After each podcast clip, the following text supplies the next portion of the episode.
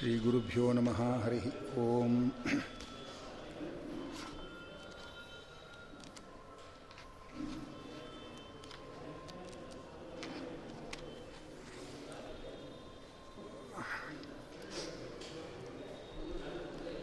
श्रीगुरुभ्यो नमः, हरिः ॐ पूर्णमदः पूर्णमिदं पूर्णात् पूर्णमुदच्यते, पूर्णस्य पूर्णमादाय पूर्णमेवावशिष्यते। ॐ शान्तिश्शान्तिश्शान्तिः वन्दे विष्णुं रमानाथं सम्पूर्णानन्दचिद्घनं निर्दोषं सर्ववेदेड्यं सर्वेश्वरमजं सदा श्रीमदानन्दतीर्थाख्यत्रैलोक्याचार्यमुत्तमं सर्ववेदार्थवेत्तारं वन्दे विष्णुपरायणं सत्तत्त्वदीपिकाचार्यान् वन्दे गुरुतमान् सदा ನಾರಾಯಣಾರ್ಯಾಂಶ್ಚ ಗುರುನ್ ವಂದೇ ಸರ್ವಾಂಶ್ಚ ಸಜ್ಜನಾನ್. ನಿತ್ಯಾನಿತ್ಯ ಜಗದ್ಧಾತ್ರೆ, ನಿತ್ಯಾಯ ಜ್ಞಾನಮೂರ್ತಯೇ, ಪೂರ್ಣಾನಂದಾಯ ಹರಯೇ ಸರ್ವಯಜ್ಞಭುಜೇ ನಮಃ.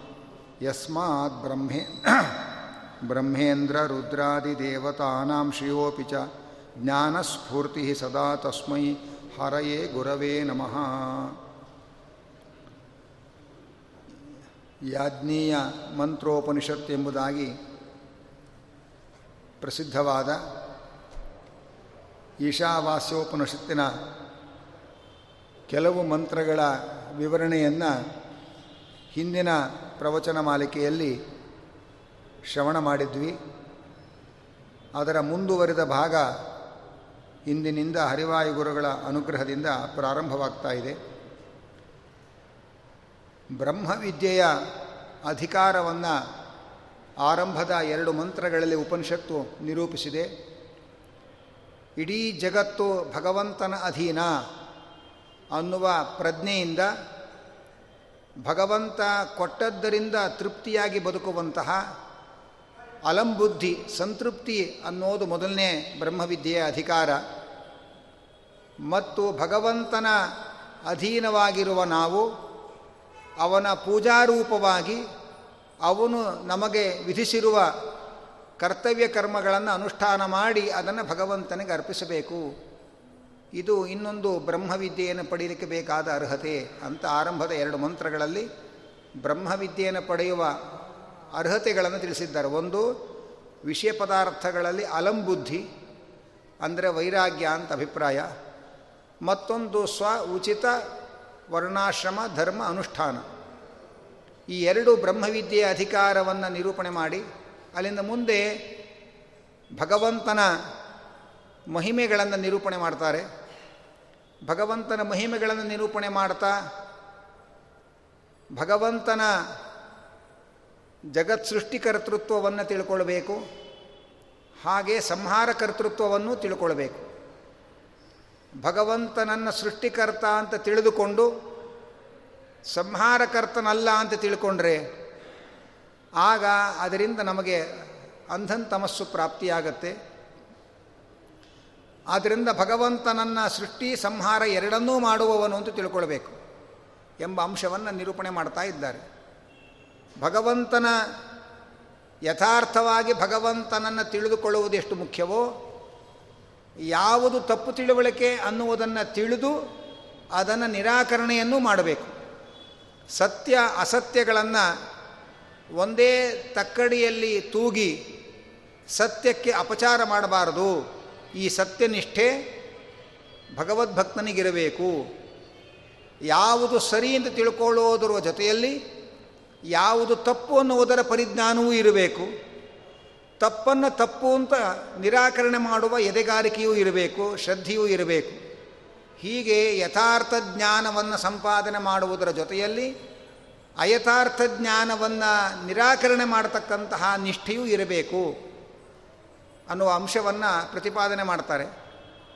ಯಾಕೆ ಅಂತಂದರೆ ನಾವು ಇದನ್ನು ಭಗವಂತನ ಅನುಗ್ರಹದಿಂದ ಮೋಕ್ಷವನ್ನು ಪಡೆಯುವುದಕ್ಕೋಸ್ಕರ ಈ ತತ್ವಜ್ಞಾನದ ಸಂಪಾದನೆ ಮಾಡಬೇಕು. ಮೋಕ್ಷದಲ್ಲಿ ಎರಡು ಅಂಶಗಳಿದೆ. ಒಂದು ಇಷ್ಟವಾದದ್ದನ್ನು ಪಡೆಯೋದು, ಇನ್ನೊಂದು ಅನಿಷ್ಟವಾದದ್ದನ್ನು ಕಳೆದುಕೊಳ್ಳೋದು. ಭಗವಂತನನ್ನು ಸರಿಯಾಗಿ ಯಥಾರ್ಥವಾಗಿ ತಿಳಿದುಕೊಳ್ಳುವುದರಿಂದ ಇಷ್ಟವಾದದ್ದನ್ನು ಪಡೆಯುತ್ತೇವೆ. ಅಸತ್ಯವನ್ನು ತಿಳಿದು ಅಲ್ಲಗೆಳೆಯೋದರಿಂದ ಅನಿಷ್ಟವನ್ನು ಕಳ್ಕೊಳ್ತೇವೆ. ಆದ್ದರಿಂದ ಎರಡು ಅಂಶಗಳನ್ನು ಒಳಗೊಂಡಿರತಕ್ಕ ಮೋಕ್ಷ ನಮಗೆ ಪೂರ್ಣ ಪ್ರಮಾಣದಲ್ಲಿ ಸಿಗಬೇಕಾಗಿದ್ದರೆ ಸಾಧನೆಯಲ್ಲಿಯೂ ಎರಡು ಅಂಶಗಳಿರಬೇಕು ಎಂಬ ಅಭಿಪ್ರಾಯವನ್ನು ನಿರೂಪಣೆ ಮಾಡಿದರು. ಯಾರು ಭಗವಂತನ ಯಥಾರ್ಥ ಜ್ಞಾನವನ್ನು ಪಡೆದಿರ್ತಾರೆ, ಅವರು ಉತ್ತಮರು ಹೌದು. ಆದರೆ ಭಗವಂತನ ಬಗ್ಗೆ ತಿಳಿಯದೇ ಇರತಕ್ಕಂಥದ್ದು ಒಂದು ಅಪರಾಧ. ತಪ್ಪಾಗಿ ತಿಳಿಯೋದು ಇನ್ನೂ ದೊಡ್ಡ ಅಪರಾಧ. ಆದರೆ ಸರಿಯಾಗಿ ತಿಳಿದು ತಪ್ಪನ್ನು ತಪ್ಪು ಅಂತ ನಿರಾಕರಣೆ ಮಾಡದೇ ಇದ್ದರೆ ಇವರಿಬ್ಬರಿಗಿಂತ ಅವರು ದೊಡ್ಡ ಅಪರಾಧಿಗಳಾಗ್ತಾರೆ ಎಂಬ ಅಂಶವನ್ನು ನಿರೂಪಣೆ ಮಾಡಿದ್ದಾರೆ. ಅದರಂತೆ ಭಗವಂತನನ್ನು ಅವನು ಸೃಷ್ಟಿಕರ್ತ, ಸಂಹಾರವನ್ನು ಇನ್ಯಾರೋ ಮಾಡ್ತಾರೆ ಅಂತ ತಿಳ್ಕೊಳ್ಳೋದು ಅಪಚಾರ. ಭಗವಂತನನ್ನು ಸೃಷ್ಟಿಕರ್ತ ಅಂತ ತಿಳ್ಕೊಳ್ಳದೆ ಹೋದರೆ ಏನು ಅಪರಾಧ ಆಗತ್ತೆ, ಅದಕ್ಕೇನು ಶಿಕ್ಷೆ ಇದೆ? ಅದಕ್ಕಿಂತ ದೊಡ್ಡ ಅಪರಾಧ ಅವನು ಸೃಷ್ಟಿಯನ್ನು ಮಾತ್ರ ಮಾಡ್ತಾನೆ, ಸಂಹಾರವನ್ನು ಮಾಡಲ್ಲ ಅಂತ ತಿಳ್ಕೊಳ್ಳೋದು. ಹೀಗೆ ಭಗವಂತನ ಗುಣಗಳಲ್ಲಿ ಕೆಲವನ್ನು ಒಪ್ಕೊಳ್ಳೋದು, ಕೆಲವನ್ನು ನಿರಾಕರಣೆ ಮಾಡೋದು ಇಲ್ಲ ಅಂತ ಹೇಳೋದು ಹೀಗೆ ಮಾಡಬಾರದು ಎಂಬ ಅಂಶವನ್ನು ತಿಳಿಸ್ತಾ ಇದ್ದಾರೆ. ಸಂಭೂತಿಂಚ ವಿನಾಶಂಚ ಯಸ್ತದ್ವೇದ ಉಭಯಂ ಸಹ ವಿನಾಶೇನ ಮೃತ್ಯುಂ ತೀರ್ತ್ವ ಸಂಭೂತ್ಯ ಅಮೃತಮಶ್ನುತೆ. ಅನ್ಯದೇವ ಆಹುಹು ಸಂಭವಾತ್. ಅನ್ಯದಾಹುರಸಂಭವಾತ್ ಭಗವಂತನನ್ನು ಸೃಷ್ಟಿಕರ್ತ ಅಂತ ತಿಳ್ಕೊಳ್ಳೋದ್ರಿಂದ, ಭಗವಂತನನ್ನು ಸೃಷ್ಟಿಕರ್ತ ಅಂತ ಉಪಾಸನೆ ಮಾಡುವುದರಿಂದ ಬರವ, ಬರುವ ಫಲವೇ ಬೇರೆ. ಭಗವಂತ ಸಂಹಾರ ಕಾರಣ ಅಂತ ಉಪಾಸನೆ ಮಾಡುವುದರಿಂದ ಬರುವ ಫಲವೇ ಬೇರೆ. ಆದ್ದರಿಂದ ಎರಡಕ್ಕೂ ಪ್ರತ್ಯೇಕವಾದ ಫಲಗಳನ್ನು ಹೇಳಿದ್ದಾರೆ. ಆದ್ದರಿಂದ ಎರಡು ಉಪಾಸನೆಯನ್ನು ಮಾಡಬೇಕು. ಭಗವಂತ ಸೃಷ್ಟಿ ಕಾರಣ ಅಂತಲೂ ಉಪಾಸನೆ ಮಾಡಬೇಕು. ಅವನು ಸಂಹಾರ ಕಾರಣ ಅಂತಲೂ ಉಪಾಸನೆ ಮಾಡಬೇಕು. ಏನು ಎರಡು ಬೇ ಫಲ ಅಂತಂದರೆ ಅವನನ್ನು ಅವನು ಸಂಹಾರ ಕಾರಣ ಅಂತ ಉಪಾಸನೆ ಮಾಡೋದರಿಂದ ನಮ್ಮ ಸಂಸಾರಕ್ಕೆ ಕಾರಣವಾದ ಮರಣಾದಿಗಳಿಗೆ ತುತ್ತಾಗುವ ಈ ದೇಹದ ಬಂಧನದಿಂದ ಬಿಡುಗಡೆ ಸಿಗುತ್ತೆ. ಆದ್ದರಿಂದ ಭಗವಂತನನ್ನು ಸಂಹಾರ ಕಾರಣ ಅಂತ ತಿಳ್ಕೊಂಡ್ರೆ ದೇಹದ ಬಂಧನವನ್ನು ಸಂಹಾರ ಮಾಡ್ತಾನೆ.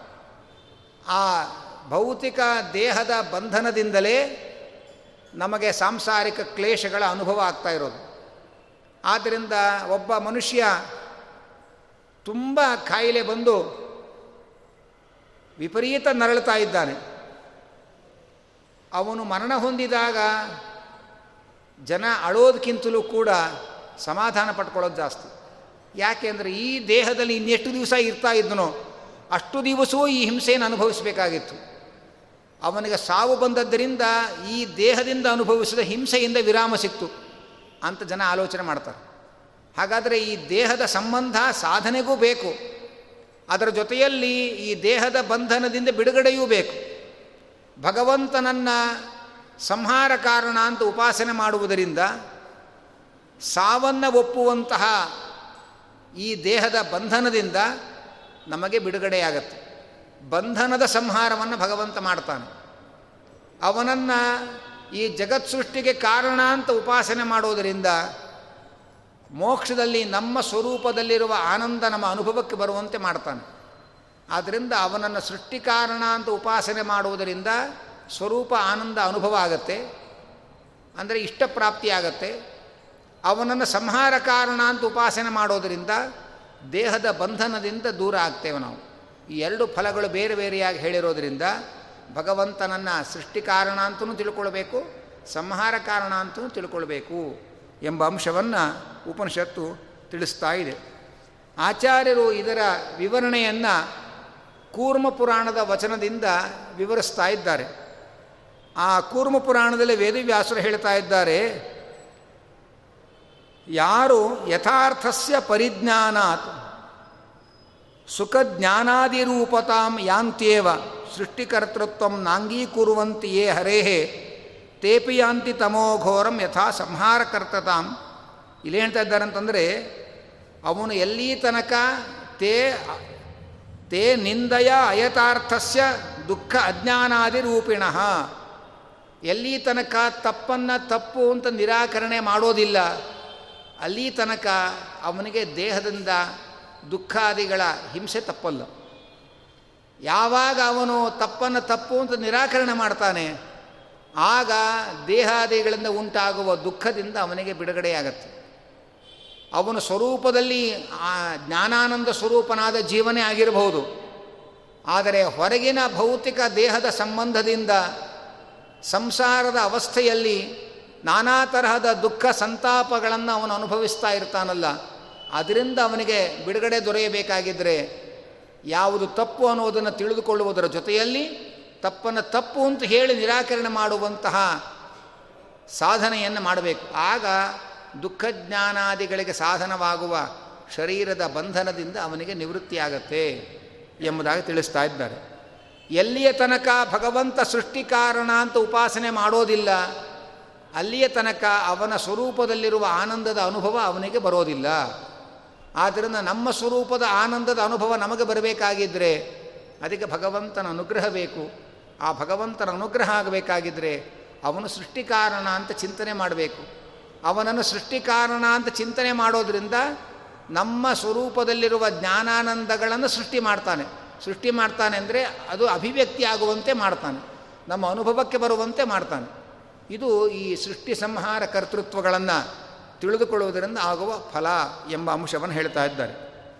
ಆದ್ದರಿಂದ ಭಗವಂತನ ಹೇಗೆ ತಿಳ್ಕೊಳ್ಬೇಕು ಅಂದರೆ ಸರ್ವದೋಷ ವಿನಿರ್ಮುಕ್ತಂ ಗುಣರೂಪಂ ಜನಾರ್ದನಂ ಜಾನೀಯಾತ್, ನ ಗುಣಾನಾಂಚ ಭಾಗಹಾನಿಂ ಪ್ರಕಲ್ಪಯೇತ್. ಭಗವಂತ ಸಕಲ ದೋಷ ದೂರ ಮತ್ತು ಸಕಲ ಗುಣ ಪರಿಪೂರ್ಣ ಈ ಎರಡು ಅಂಶವನ್ನು ತಿಳ್ಕೊಳ್ಬೇಕು. ಸಕಲ ಗುಣ ಪರಿಪೂರ್ಣ ಅಂತ ತಿಳ್ಕೊಳ್ಳೋದ್ರಿಂದ ನಮ್ಮ ಸ್ವರೂಪದಲ್ಲಿರುವ ಗುಣಗಳ ಅಭಿವ್ಯಕ್ತಿ ನಮಗಾಗತ್ತೆ. ಭಗವಂತ ಸಕಲ ದೋಷ ದೂರ ಅಂತ ತಿಳ್ಕೊಳ್ಳೋದ್ರಿಂದ ನಮ್ಮಲ್ಲಿರುವ ದೋಷಗಳು ದೂರ ಆಗತ್ತೆ. ಆದ್ದರಿಂದ ಭಗವಂತನನ್ನ ಗುಣಪರಿಪೂರ್ಣ, ದೋಷ ದೂರ, ನಿರ್ದೋಷ. ಈಗ ನಿರ್ದೋಷ ಗುಣಪರಿಪೂರ್ಣ ಅಂತ ಎರಡು ಅಂಶವನ್ನು ಅವಶ್ಯವಾಗಿ ಚಿಂತನೆ ಮಾಡಬೇಕು. ಜೊತೆಯಲ್ಲಿ ನ ಗುಣಾನಾಂಚ ಭಾಗಹಾನಿಂ ಪ್ರಕಲ್ಪಯೇತ್. ಭಗವಂತನನ್ನ ಗುಣವಂತ ಅಂತ ತಿಳಿದುಕೊಂಡರೂ ಕೂಡ ಅವನಲ್ಲಿ ಕೆಲವು ಗುಣಗಳು ಮಾತ್ರ ಇದೆ ಅಂತ ಹೇಳಿ, ಕೆಲವು ಗುಣಗಳು ಇಲ್ಲ ಅಂತ ತಿಳ್ಕೊಂಡ್ರೆ ಅದರಿಂದ ಹಾನಿಯಾಗತ್ತೆ ಆದ್ದರಿಂದ ಭಗವಂತನ, ಭಗವಂತನನ್ನು ಅನಂತ ಅನವದ್ಯ ಕಲ್ಯಾಣ ಗುಣ ಪರಿಪೂರ್ಣ ಸಕಲ ಗುಣ ಪರಿಪೂರ್ಣ ಅಂತ ತಿಳ್ಕೊಳ್ಬೇಕೆ ಹೊರತು. ಕೆಲವು ಗುಣಗಳಿದೆ, ಕೆಲವು ಗುಣಗಳಿಲ್ಲ. ಕೆಲವು ಮತಗಳಲ್ಲಿ ಆ ಮತವನ್ನು ಅನುಸರಿಸೋರು ಈಗ ಇಲ್ಲ. ಆದರೆ ಕೆಲವು ವಾದಗಳು ಪ್ರಚಲಿತವಾಗಿತ್ತು ಹಿಂದೆ. ಅವರೇನು ಹೇಳೋರು ಅಂದರೆ, ಭಗವಂತನಿಗೆ ಜ್ಞಾನ ಇಲ್ಲ. ಯಾಕೆ ಅಂದರೆ, ಯಾರ್ಯಾರಿಗೆ ಜಗತ್ತಲ್ಲಿ ಜ್ಞಾನ ಇದೆ, ಅವರಿಗೆಲ್ಲ ಅಜ್ಞಾನ ಇದೆ. ನಮ್ಮ ದೇವರಿಗೆ ಪಾಪ ಅಜ್ಞಾನ ಬರಬಾರದು. ಅದಕ್ಕೋಸ್ಕರ ನಮಗೆ ಜ್ಞಾನವೂ ಇಲ್ಲ. ಇವರು ದೇವರ ಕರುಣೆ ಇವರ ಮೇಲಲ್ಲ, ಇವರೇ ದೇವರ ಮೇಲೆ ಕರುಣೆ ತೋರಿಸೋರು. ಭಗವಂತನಿಗೆ ಆನಂದ ಇಲ್ಲ. ಯಾಕೆಂದರೆ ಆನಂದ ಇದ್ದವರಿಗೆಲ್ಲ ದುಃಖ ಇದೆ. ಜಗತ್ತನ್ನ ನೋಡ್ತಾ ಇದ್ದೇವೆ, ಯಾ ಸುಖಸ್ಯಾನಂತರಂ ದುಃಖಂ, ದುಃಖಸ್ಯಾನಂತರಂ ಸುಖಂ. ಯಾರ್ಯಾರು ಸುಖವನ್ನು ಅನುಭವಿಸ್ತಾರೆ, ಸುಖದ ಬೆನ್ನಿಗೆ ದುಃಖವೂ ಅಂಟುಕೊಂಡಿದೆ. ಪಾಪ ನಮ್ಮ ದೇವರಿಗೆ ದುಃಖ ಇರಬಾರ್ದು. ಅದಕ್ಕೋಸ್ಕರ ಅವನಿಗೆ ಸುಖವೂ ಇಲ್ಲ. ಅಂತ ತಮ್ಮ ತಮ್ಮದೇ ದೃಷ್ಟಿಯಲ್ಲಿ ಹುಚ್ಚು ಹುಚ್ಚು ಯುಕ್ತಿಗಳನ್ನು, ಲಾಜಿಕ್ಗಳನ್ನು ಮಾಡಿಕೊಂಡು ದೇವರಿಗೆ ಆನಂದವೇ ಇಲ್ಲ, ಜ್ಞಾನವೇ ಇಲ್ಲ ಅಂತ ಇವರು ಕೊಟ್ಟಷ್ಟು ತಗೋಬೇಕು ಅವನು. ಅನ್ನೋ ಸ್ಥಿತಿಯನ್ನು ದೇವರಿಗೆ, ದೈನ್ಯ ಸ್ಥಿತಿಯನ್ನು ದೇವರಲ್ಲಿ ದೇವರಿಗೆ ಬರೋ ಹಾಗೆ ತಮ್ಮ ತಮ್ಮ ವಿಚಾರಗಳನ್ನು ತಮ್ಮದೇ ಯುಕ್ತಿಗಳಿಂದ ಮಂಡನೆ ಮಾಡ್ತಾರೆ. ಅದಕ್ಕೆ ಶಾಸ್ತ್ರ ಹೇಳುತ್ತೆ, ನಿನ್ನ ಯುಕ್ತಿಯಿಂದ ಏನನ್ನು ತೀರ್ಮಾನ ಮಾಡಬೇಡ. ಯಾಕೆಂದರೆ ನಿನ್ನ ಯುಕ್ತಿಗಳು ನಿನ್ನ ನಂಬಿಕೆಯ ಕೂಸು. ನಿನ್ನ ನಿನ್ನ ಬುದ್ಧಿಗೆ ಎಷ್ಟು ಬಲವೋ ನಿನ್ನ ಯುಕ್ತಿಗೂ ಅಷ್ಟೇ ಬಲ. ಆದ್ದರಿಂದ ಯುಕ್ತಿಯಿಂದ ಯಾವುದನ್ನು ತೀರ್ಮಾನ ಮಾಡಬೇಡ. ಅದರೊಳಗೂ ಅಧ್ಯಾತ್ಮವನ್ನು ಲಾಜಿಕ್ನಿಂದ ಪ್ರೂವ್ ಮಾಡ್ತೇನೆ ಅಂತ ಹೋಗೋದೇ ಮಹಾ ದಡ್ಡತನ ಯಾಕೆಂದರೆ ಲಾಜಿಕ್ಗೆ ಸಿಗೋದೇ ಅಲ್ಲ ಅಧ್ಯಾತ್ಮ. ಅದನ್ನು ಮೀರಿ ನಿಂತದ್ದು ಅಧ್ಯಾತ್ಮ. ಆದ್ದರಿಂದ ಲಾಜಿಕ್ನಿಂದ ಪ್ರೂವ್ ಮಾಡ್ತೇನೆ ಅಂತಲೂ ಹೋಗಬಾರ್ದು, ಲಾಜಿಕ್ನಿಂದ ಇಲ್ಲ ಅಂತ ಮಾಡ್ತೇನೆ ಅಂತಲೂ ಹೋಗಬಾರ್ದು. ಯಾಕೆಂದರೆ ಅತರ್ಕ್ಯ ಅಂತ ಉಪನಿಷತ್ತು ಹೇಳುತ್ತೆ. ನಿನ್ನ ತರ್ಕಕ್ಕೆ ನಿಲ್ಕೋನೇ ಅಲ್ಲ ಅವನು. ತರ್ಕಕ್ಕೆ ನಿಲ್ಕದೇ ಇರೋ ಸಂಗತಿಯನ್ನು ತರ್ಕದಿಂದ ಇದೆ ಅಂತಾಗಲಿ, ಇಲ್ಲ ಅಂತಾಗಲಿ ಏನೂ ಮಾಡೋಕ್ಕೆ ಹೋಗಬೇಡ. ಯಾಕೆಂದರೆ ನಿನ್ನ ತರ್ಕ, ನಿನ್ನ ನಂಬಿಕೆ ಏನೋ ಅದಕ್ಕೆ ನಿನ್ನ ತರ್ಕ. ನೀನು ದೇವರಿದ್ದಾನೆ ಅಂತ ನಂಬಿದರೆ ನಿನ್ನ ತರ್ಕ ದೇವರಿದ್ದಾನೆ ಅಂತ ಸಾಧನೆ ಮಾಡುತ್ತೆ. ನಿನಗೆ ದೇವರಲ್ಲಿ ನಂಬಿಕೆ ಇಲ್ಲದೆ ಹೋದರೆ ನಿನ್ನ ತರ್ಕ ದೇವರಿಲ್ಲ ಅಂತ ಸಾಧನೆ ಮಾಡುತ್ತೆ. ನಿನ್ನ ನಂಬಿಕೆ ಹೇಗೋ ನಿನ್ನ ತರ್ಕ ಹಾಗೆ ಅಷ್ಟೇ ತರ್ಕಕ್ಕೆ ಎಷ್ಟು ಬಲ ಅಂದರೆ ನಿನ್ನ ಬುದ್ಧಿಗೆ ಎಷ್ಟು ಬಲವೋ ನಿನ್ನ ತರ್ಕಕ್ಕೆ ಅಷ್ಟೇ ಬಲ, ಅಷ್ಟೇ ಆಯುಷ್ಯ ಅದಕ್ಕೆ.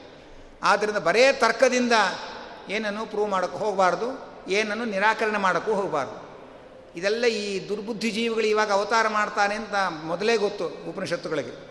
ಅದಕ್ಕೆ ಉಪನಿಷತ್ತುಗಳು ಮೊದಲೇ ಹೇಳಿತು ನಿಮ್ಮ ಹುಚ್ಚುಚ್ಚು ಲಾಜಿಕ್ ಮಾಡಿ ಅಧ್ಯಾತ್ಮವನ್ನು ನಿರಾಕರಣೆ ಮಾಡ್ತೇವೆ ಅಂತ ಹುಂಬುತನ ತೋರಿಸ್ಬೇಡ್ರಿ.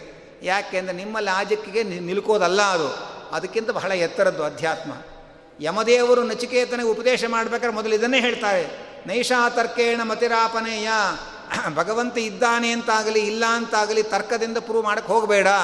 ಯಾಕೆಂದರೆ ಅತರ್ಕ್ಯ, ಅಣುರೇಶ ಧರ್ಮ, ಆ ಭಗವಂತ ತರ್ಕಕ್ಕೆ ನಿಲುಕುವವನಲ್ಲ. ಯಾಕೆಂದರೆ ಕಣ್ಣಿಗೆ ಕಾಣುವ ಸಂಗತಿಯೇ ಅಲ್ಲ, ಅಷ್ಟು ಸೂಕ್ಷ್ಮ ಅವನು.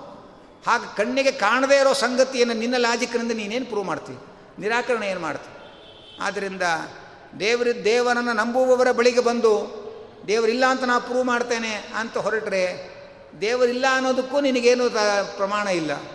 ದೇವರಿದ್ದಾನೆ ಅನ್ನೋದಕ್ಕೂ ನಿನಗೇನು ಪ್ರಮಾಣ ಇಲ್ಲ. ಮತ್ತು ಯಾಕೆ ತಲೆ ಕೆಡಿಸ್ಕೋತೀವಿ ದೇವರಿದ್ದಾನೆ ಅನ್ನೋದು ಶ್ರುತಿ ಹೇಳ್ತಾ ಇದೆ. ಅದರ ಮೇಲೆ ನಂಬಿಕೆಯಿಂದ, ನಮ್ಮ ಅನುಭವದಿಂದ ದೇವರನ್ನು ಕಂಡುಕೊಳ್ಬೇಕೇ ಹೊರತು ವಾದಗಳನ್ನು ಮಾಡಿ ದೇವರಿದ್ದಾನೆ ಇಲ್ಲ ಅಂತ ಡಿಸೈಡ್ ಮಾಡೋದಲ್ಲ.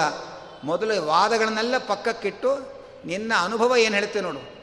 ನಿನ್ನ ಪರಾಧೀನತೆಯನ್ನು ಪ್ರತಿ ಕ್ಷಣದಲ್ಲಿ ನೀನು ಅನುಭವಿಸ್ತಾ ಇರಬೇಕಾದ್ರೆ ಆ ಪರಾಧೀನತೆ ನಿನ್ನಲ್ಲಿ ಇದ್ದ ಮೇಲೆ ಇನ್ನೊಬ್ಬ ಸ್ವತಂತ್ರ ಇದ್ದಾನೆ, ನನ್ನ ಕಂಟ್ರೋಲ್ ಮಾಡೋನು ಅನ್ನೋದು ಸರಳವಾಗಿ ಅರ್ಥ ಆಗೋ ಸಂಗತಿ ಅದು. ಆದ್ದರಿಂದ ವಾದ ವಿವಾದಗಳ ಹುಚ್ಚಾಟಗಳಲ್ಲೆಲ್ಲ ಪಕ್ಕಕ್ಕಿಟ್ಟು ಕಣ್ಮುಚ್ಚಿ ಒಮ್ಮೆ ಆತ್ಮಸಾಕ್ಷಿಯನ್ನು ಅವಲೋಕಿಸಿದರೆ ಆಗ ನಮ್ಮ ಪರಾಧೀನತೆ ಪ್ರತಿ ಕ್ಷಣದಲ್ಲಿ ಇದೆ ಅನ್ನೋದು ನಮ್ಮ ಅನುಭವಕ್ಕೆ ಗೋಚರವಾಗುವಾಗ ಇದ್ದಾನೋ ಇಲ್ವೋ ಅಂತ ಇನ್ಯಾ ಇನ್ನೊ ಇನ್ನೊಬ್ಬರ ಹತ್ರ ಹೋಗಿ ಯಾಕೆ ವಾದ ಮಾಡಬೇಕು? ನಿನ್ನ ಆತ್ಮಸಾಕ್ಷಿ ಕೇಳ್ಕೊ ಅರ್ಥ ಆಗತ್ತೆ. ಆದ್ದರಿಂದ ವೇದ ಮತ್ತು ಅಂತಃಸಾಕ್ಷಿ ಇದು ಎರಡರಿಂದಲೇ ಭಗವಂತನ ಅಸ್ತಿತ್ವವನ್ನು ನಾವು ಅನುಭವಿಸಬೇಕೇ ಹೊರತು ವಾದಗಳಿಂದ ತೀರ್ಮಾನ ಮಾಡೋ ಸಂಗತಿಯೇ ಅಲ್ಲ ಅನ್ನುವುದನ್ನು ನಾವು ಗಮನಿಸಬೇಕು. ಅದೇ ತರಹ ನ ಮುಕ್ತಾನಾಮಪಿ ಹರೇಹೇ ಸಾಮ್ಯಂ. ಕೆಲವರು ಸಂಸಾರದಲ್ಲಿ ನಮ್ಮಲ್ಲಿ ತಾರತಮ್ಯ ಇದೆ. ಮೋಕ್ಷಕ್ಕೆ ಹೋದ ಮೇಲೆ ನಾವೆಲ್ಲರೂ ಸಮಾನರು. ಹಾಗೆ ಅಂತ ಹೇಳ್ತಾರೆ. ಅದಕ್ಕೆ ವೇದವ್ಯಾಸರು ಹೇಳ್ತಾರೆ ಮುಕ್ತಾನಾಮಪಿ ನ ಸಾಮ್ಯಂ. ಮೋಕ್ಷಕ್ಕೆ ಹೋದ ಮೇಲೂ ಕೂಡ ಸಾಮ್ಯ ಬರೋದಕ್ಕೆ ಸಾಧ್ಯ ಇಲ್ಲ. ಯಾಕೆಂದರೆ ಈ ಸಾಮ್ಯ ಅಥವಾ ಏನದೇ ವ್ಯಕ್ತಿತ್ವದ ವೈವಿಧ್ಯ ಅದು ವ್ಯಕ್ತಿ ಸ್ವರೂಪದಲ್ಲಿರೋದು. ಆ ವ್ಯಕ್ತಿ ಸ್ವರೂಪದಲ್ಲಿರೋದು ಹೊರಗಡೆಯಿಂದ ಬಂದದ್ದಾದರೆ ಹೋಗುತ್ತೆ. ಒಳಗೆ ಇರೋದು ಹೋಗಕ್ಕೆ ಸಾಧ್ಯವೇ ಇಲ್ಲ. ಆದ್ದರಿಂದ ಆ ಜೀವರ ಸ್ವಭಾವದಲ್ಲೇ ಇರತಕ್ಕಂತಹ ತಾರತಮ್ಯ ಏನಿದೆ, ಅದು ಮೋಕ್ಷಕ್ಕೆ ಹೋದರೂ ಕೂಡ ಹೋಗ್ಲಿಕ್ಕೆ ಸಾಧ್ಯ ಇಲ್ಲ. ಸಾಮ್ಯ ಅಂದರೆ ಏನರ್ಥ? ನೀನೂ ಜ್ಞಾನಾನಂದ ಸ್ವರೂಪ, ನಾನೂ ಜ್ಞಾನಾನಂದ ಸ್ವರೂಪ. ಅಷ್ಟೇ, ನೀವು ಮನುಷ್ಯರು, ನಾವು ಮನುಷ್ಯರು ಅಂತ ಸಮಾನತೆ. ಆದರೆ ಆ ನಿಮ್ಮಲ್ಲಿರ್ತಕ್ಕಂತಹ ಶರೀರ, ದೇಹ, ಇಂದ್ರಿಯಗಳು, ನನ್ನಲ್ಲಿರ್ತಕ್ಕ ಶರೀರ, ಇಂದ್ರಿಯ, ದೇಹಗಳು, ಬುದ್ಧಿ ಎಲ್ಲ ಬೇರೆ ಬೇರೆನೆ. ಮನುಷ್ಯರು ಮನುಷ್ಯರು ಅಷ್ಟೇ, ಆಗ ಸಮಾನತೆ. ಆ ಸಮಾನತೆಯಿಂದ ಏನೂ ಸಿಗೋದಿಲ್ಲ. ಶ್ರೀಮಂತನು ಮನುಷ್ಯ, ಬಡವನು ಮನುಷ್ಯ ಅಂತ ಹೇಳಿ ಅಂತ ಅಂದುಕೊಂಡ ಮಾತ್ರಕ್ಕೆ ಶ್ರೀಮಂತನ ಸುಖ ಬಡವನಿಗೆ ಅನುಭವಕ್ಕೆ ಬರೋಕ್ಕೆ ಸಾಧ್ಯ ಇಲ್ಲ. ಬಡವನ ದುಃಖ, ಶ್ರೀಮಂತನಿಗೆ ಅನುಭವಕ್ಕೆ ಬರೋ ಸಾಧ್ಯ ಇಲ್ಲ. ಇಬ್ಬರು ಮನುಷ್ಯರು ಅಂತ ಸಮ, ಸಮಾನತೆ ಇದೆ. ಆದರೆ ಇಬ್ಬರೂ ಮನುಷ್ಯರು ಅನ್ನೋ ಸಮಾನತೆ ಇದ್ದರೂ ಕೂಡ ಇಬ್ಬರ ಅನುಭವಗಳು ಬೇರೆ ಬೇರೆಯೇ ಆದ್ದರಿಂದ ಮೋಕ್ಷಕ್ಕೆ ಹೋದರೂ ಕೂಡ ಜೀವರ ಸ್ವರೂಪದಲ್ಲಿರತಕ್ಕಂತಹ ತಾರತಮ್ಯ ಅದು ಎಂದೂ ನಶಿಸುವುದಿಲ್ಲ. ಆದ್ದರಿಂದ ಮುಕ್ತರಾದವರಿಗೆ ಸಾಮ್ಯವನ್ನು ಎಂದೂ ಚಿಂತನೆ ಮಾಡಬಾರದು. ಹಾಗೇನೆ ವಿಷ್ಣೋರಭಿನ್ನತಾಂ ನೈವ ಪ್ರಚಿಂತೆಯೇತ್. ನಾವು ಈಗ ನಾವು ಬೇರೆ, ದೇವರು ಬೇರೆ. ಮೋಕ್ಷಕ್ಕೆ ಹೋದ್ಮೇಲೆ ನಾವೇ ದೇವರಾಗ್ಬಿಡ್ತೇವೆ. ಎಷ್ಟು ಚೆನ್ನಾಗಿ ಕೇಳಕ್ಕೆ. ಬಹಳ ಹಿಂದೆ ಒಬ್ಬರು ಒಂದು ನಾಟಕ ಬರೆದಿದ್ದರು ಆ ನಾಟಕದಲ್ಲಿ ಪ್ರಧಾನವಾದ ಲೋಕದಲ್ಲಿ ಇದ್ದದ್ದನ್ನೇ ಪಾಪ ಅವ್ರ ನಾಟಕ ಬರೆದು ಆಮೇಲೆ ಬಯಸ್ಕೊಂಡ್ರು. ಅರ್ಚಕ, ಅರ್ಚಕನಿಗೆ ದೇವರಿಗೂ ಒಂದು ಸಂವಾದ. ಅದೇ ಆ ನಾಟಕದ ಕಥಾವಸ್ತು. ಇವನು ಅರ್ಚಕನಿಗೆ ಪಾಪ, ಅರ್ಚಕ ದೇವರಿಗೆ ಅಭಿಷೇಕ ಇಲ್ಲ, ಏನೂ ಇಲ್ಲ, ಒಂದು ಯಾವುದೋ ಒಂದು ಬಟ್ಟೆ ಉಡಿಸೋದು, ಮ, ಎಣ್ಣೆ ಕವಿದು, ಅದು ಮಣಕ್ಕೆ ಹತ್ಕೊಂಡಿದೆ. ಅದನ್ನು ಬದಲಾಯಿಸುವಷ್ಟೇ ಇಲ್ಲ.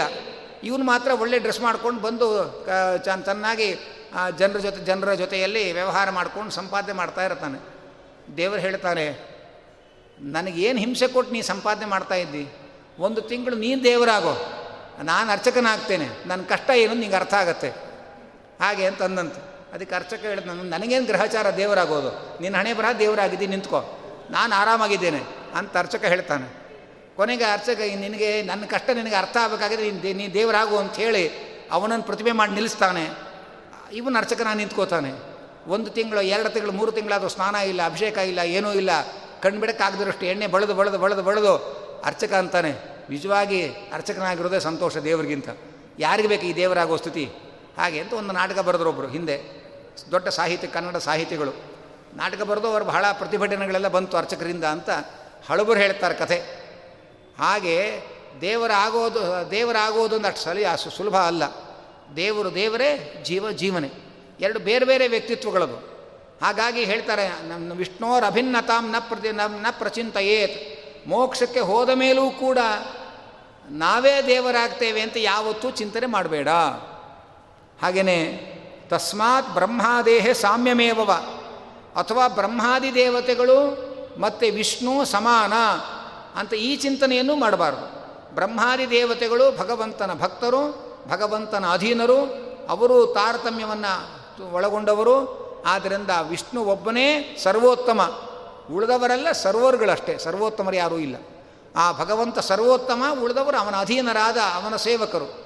ಹೀಗೆ ಬ್ರಹ್ಮಾದಿ ದೇವತೆಗಳಿಗೂ ಭಗವಂತನಿಗೂ ಸಾಮ್ಯವನ್ನಾಗಲಿ ಅಥವಾ ಬ್ರ ಭಗವಂತನಿಗೂ ಜೀವರಿಗೂ ಅಭೇದವನ್ನಾಗಲಿ, ಮುಕ್ತರಲ್ಲಿ ಸಮಾನತೆಯನ್ನಾಗಲಿ ಎಂದು ಚಿಂತನೆ ಮಾಡಬಾರದು. ಅವರವರ ಸಾಧನೆ ಬೇರೆ ಬೇರೆ, ಅವರವರ ವ್ಯಕ್ತಿತ್ವ ಬೇರೆ ಬೇರೆ.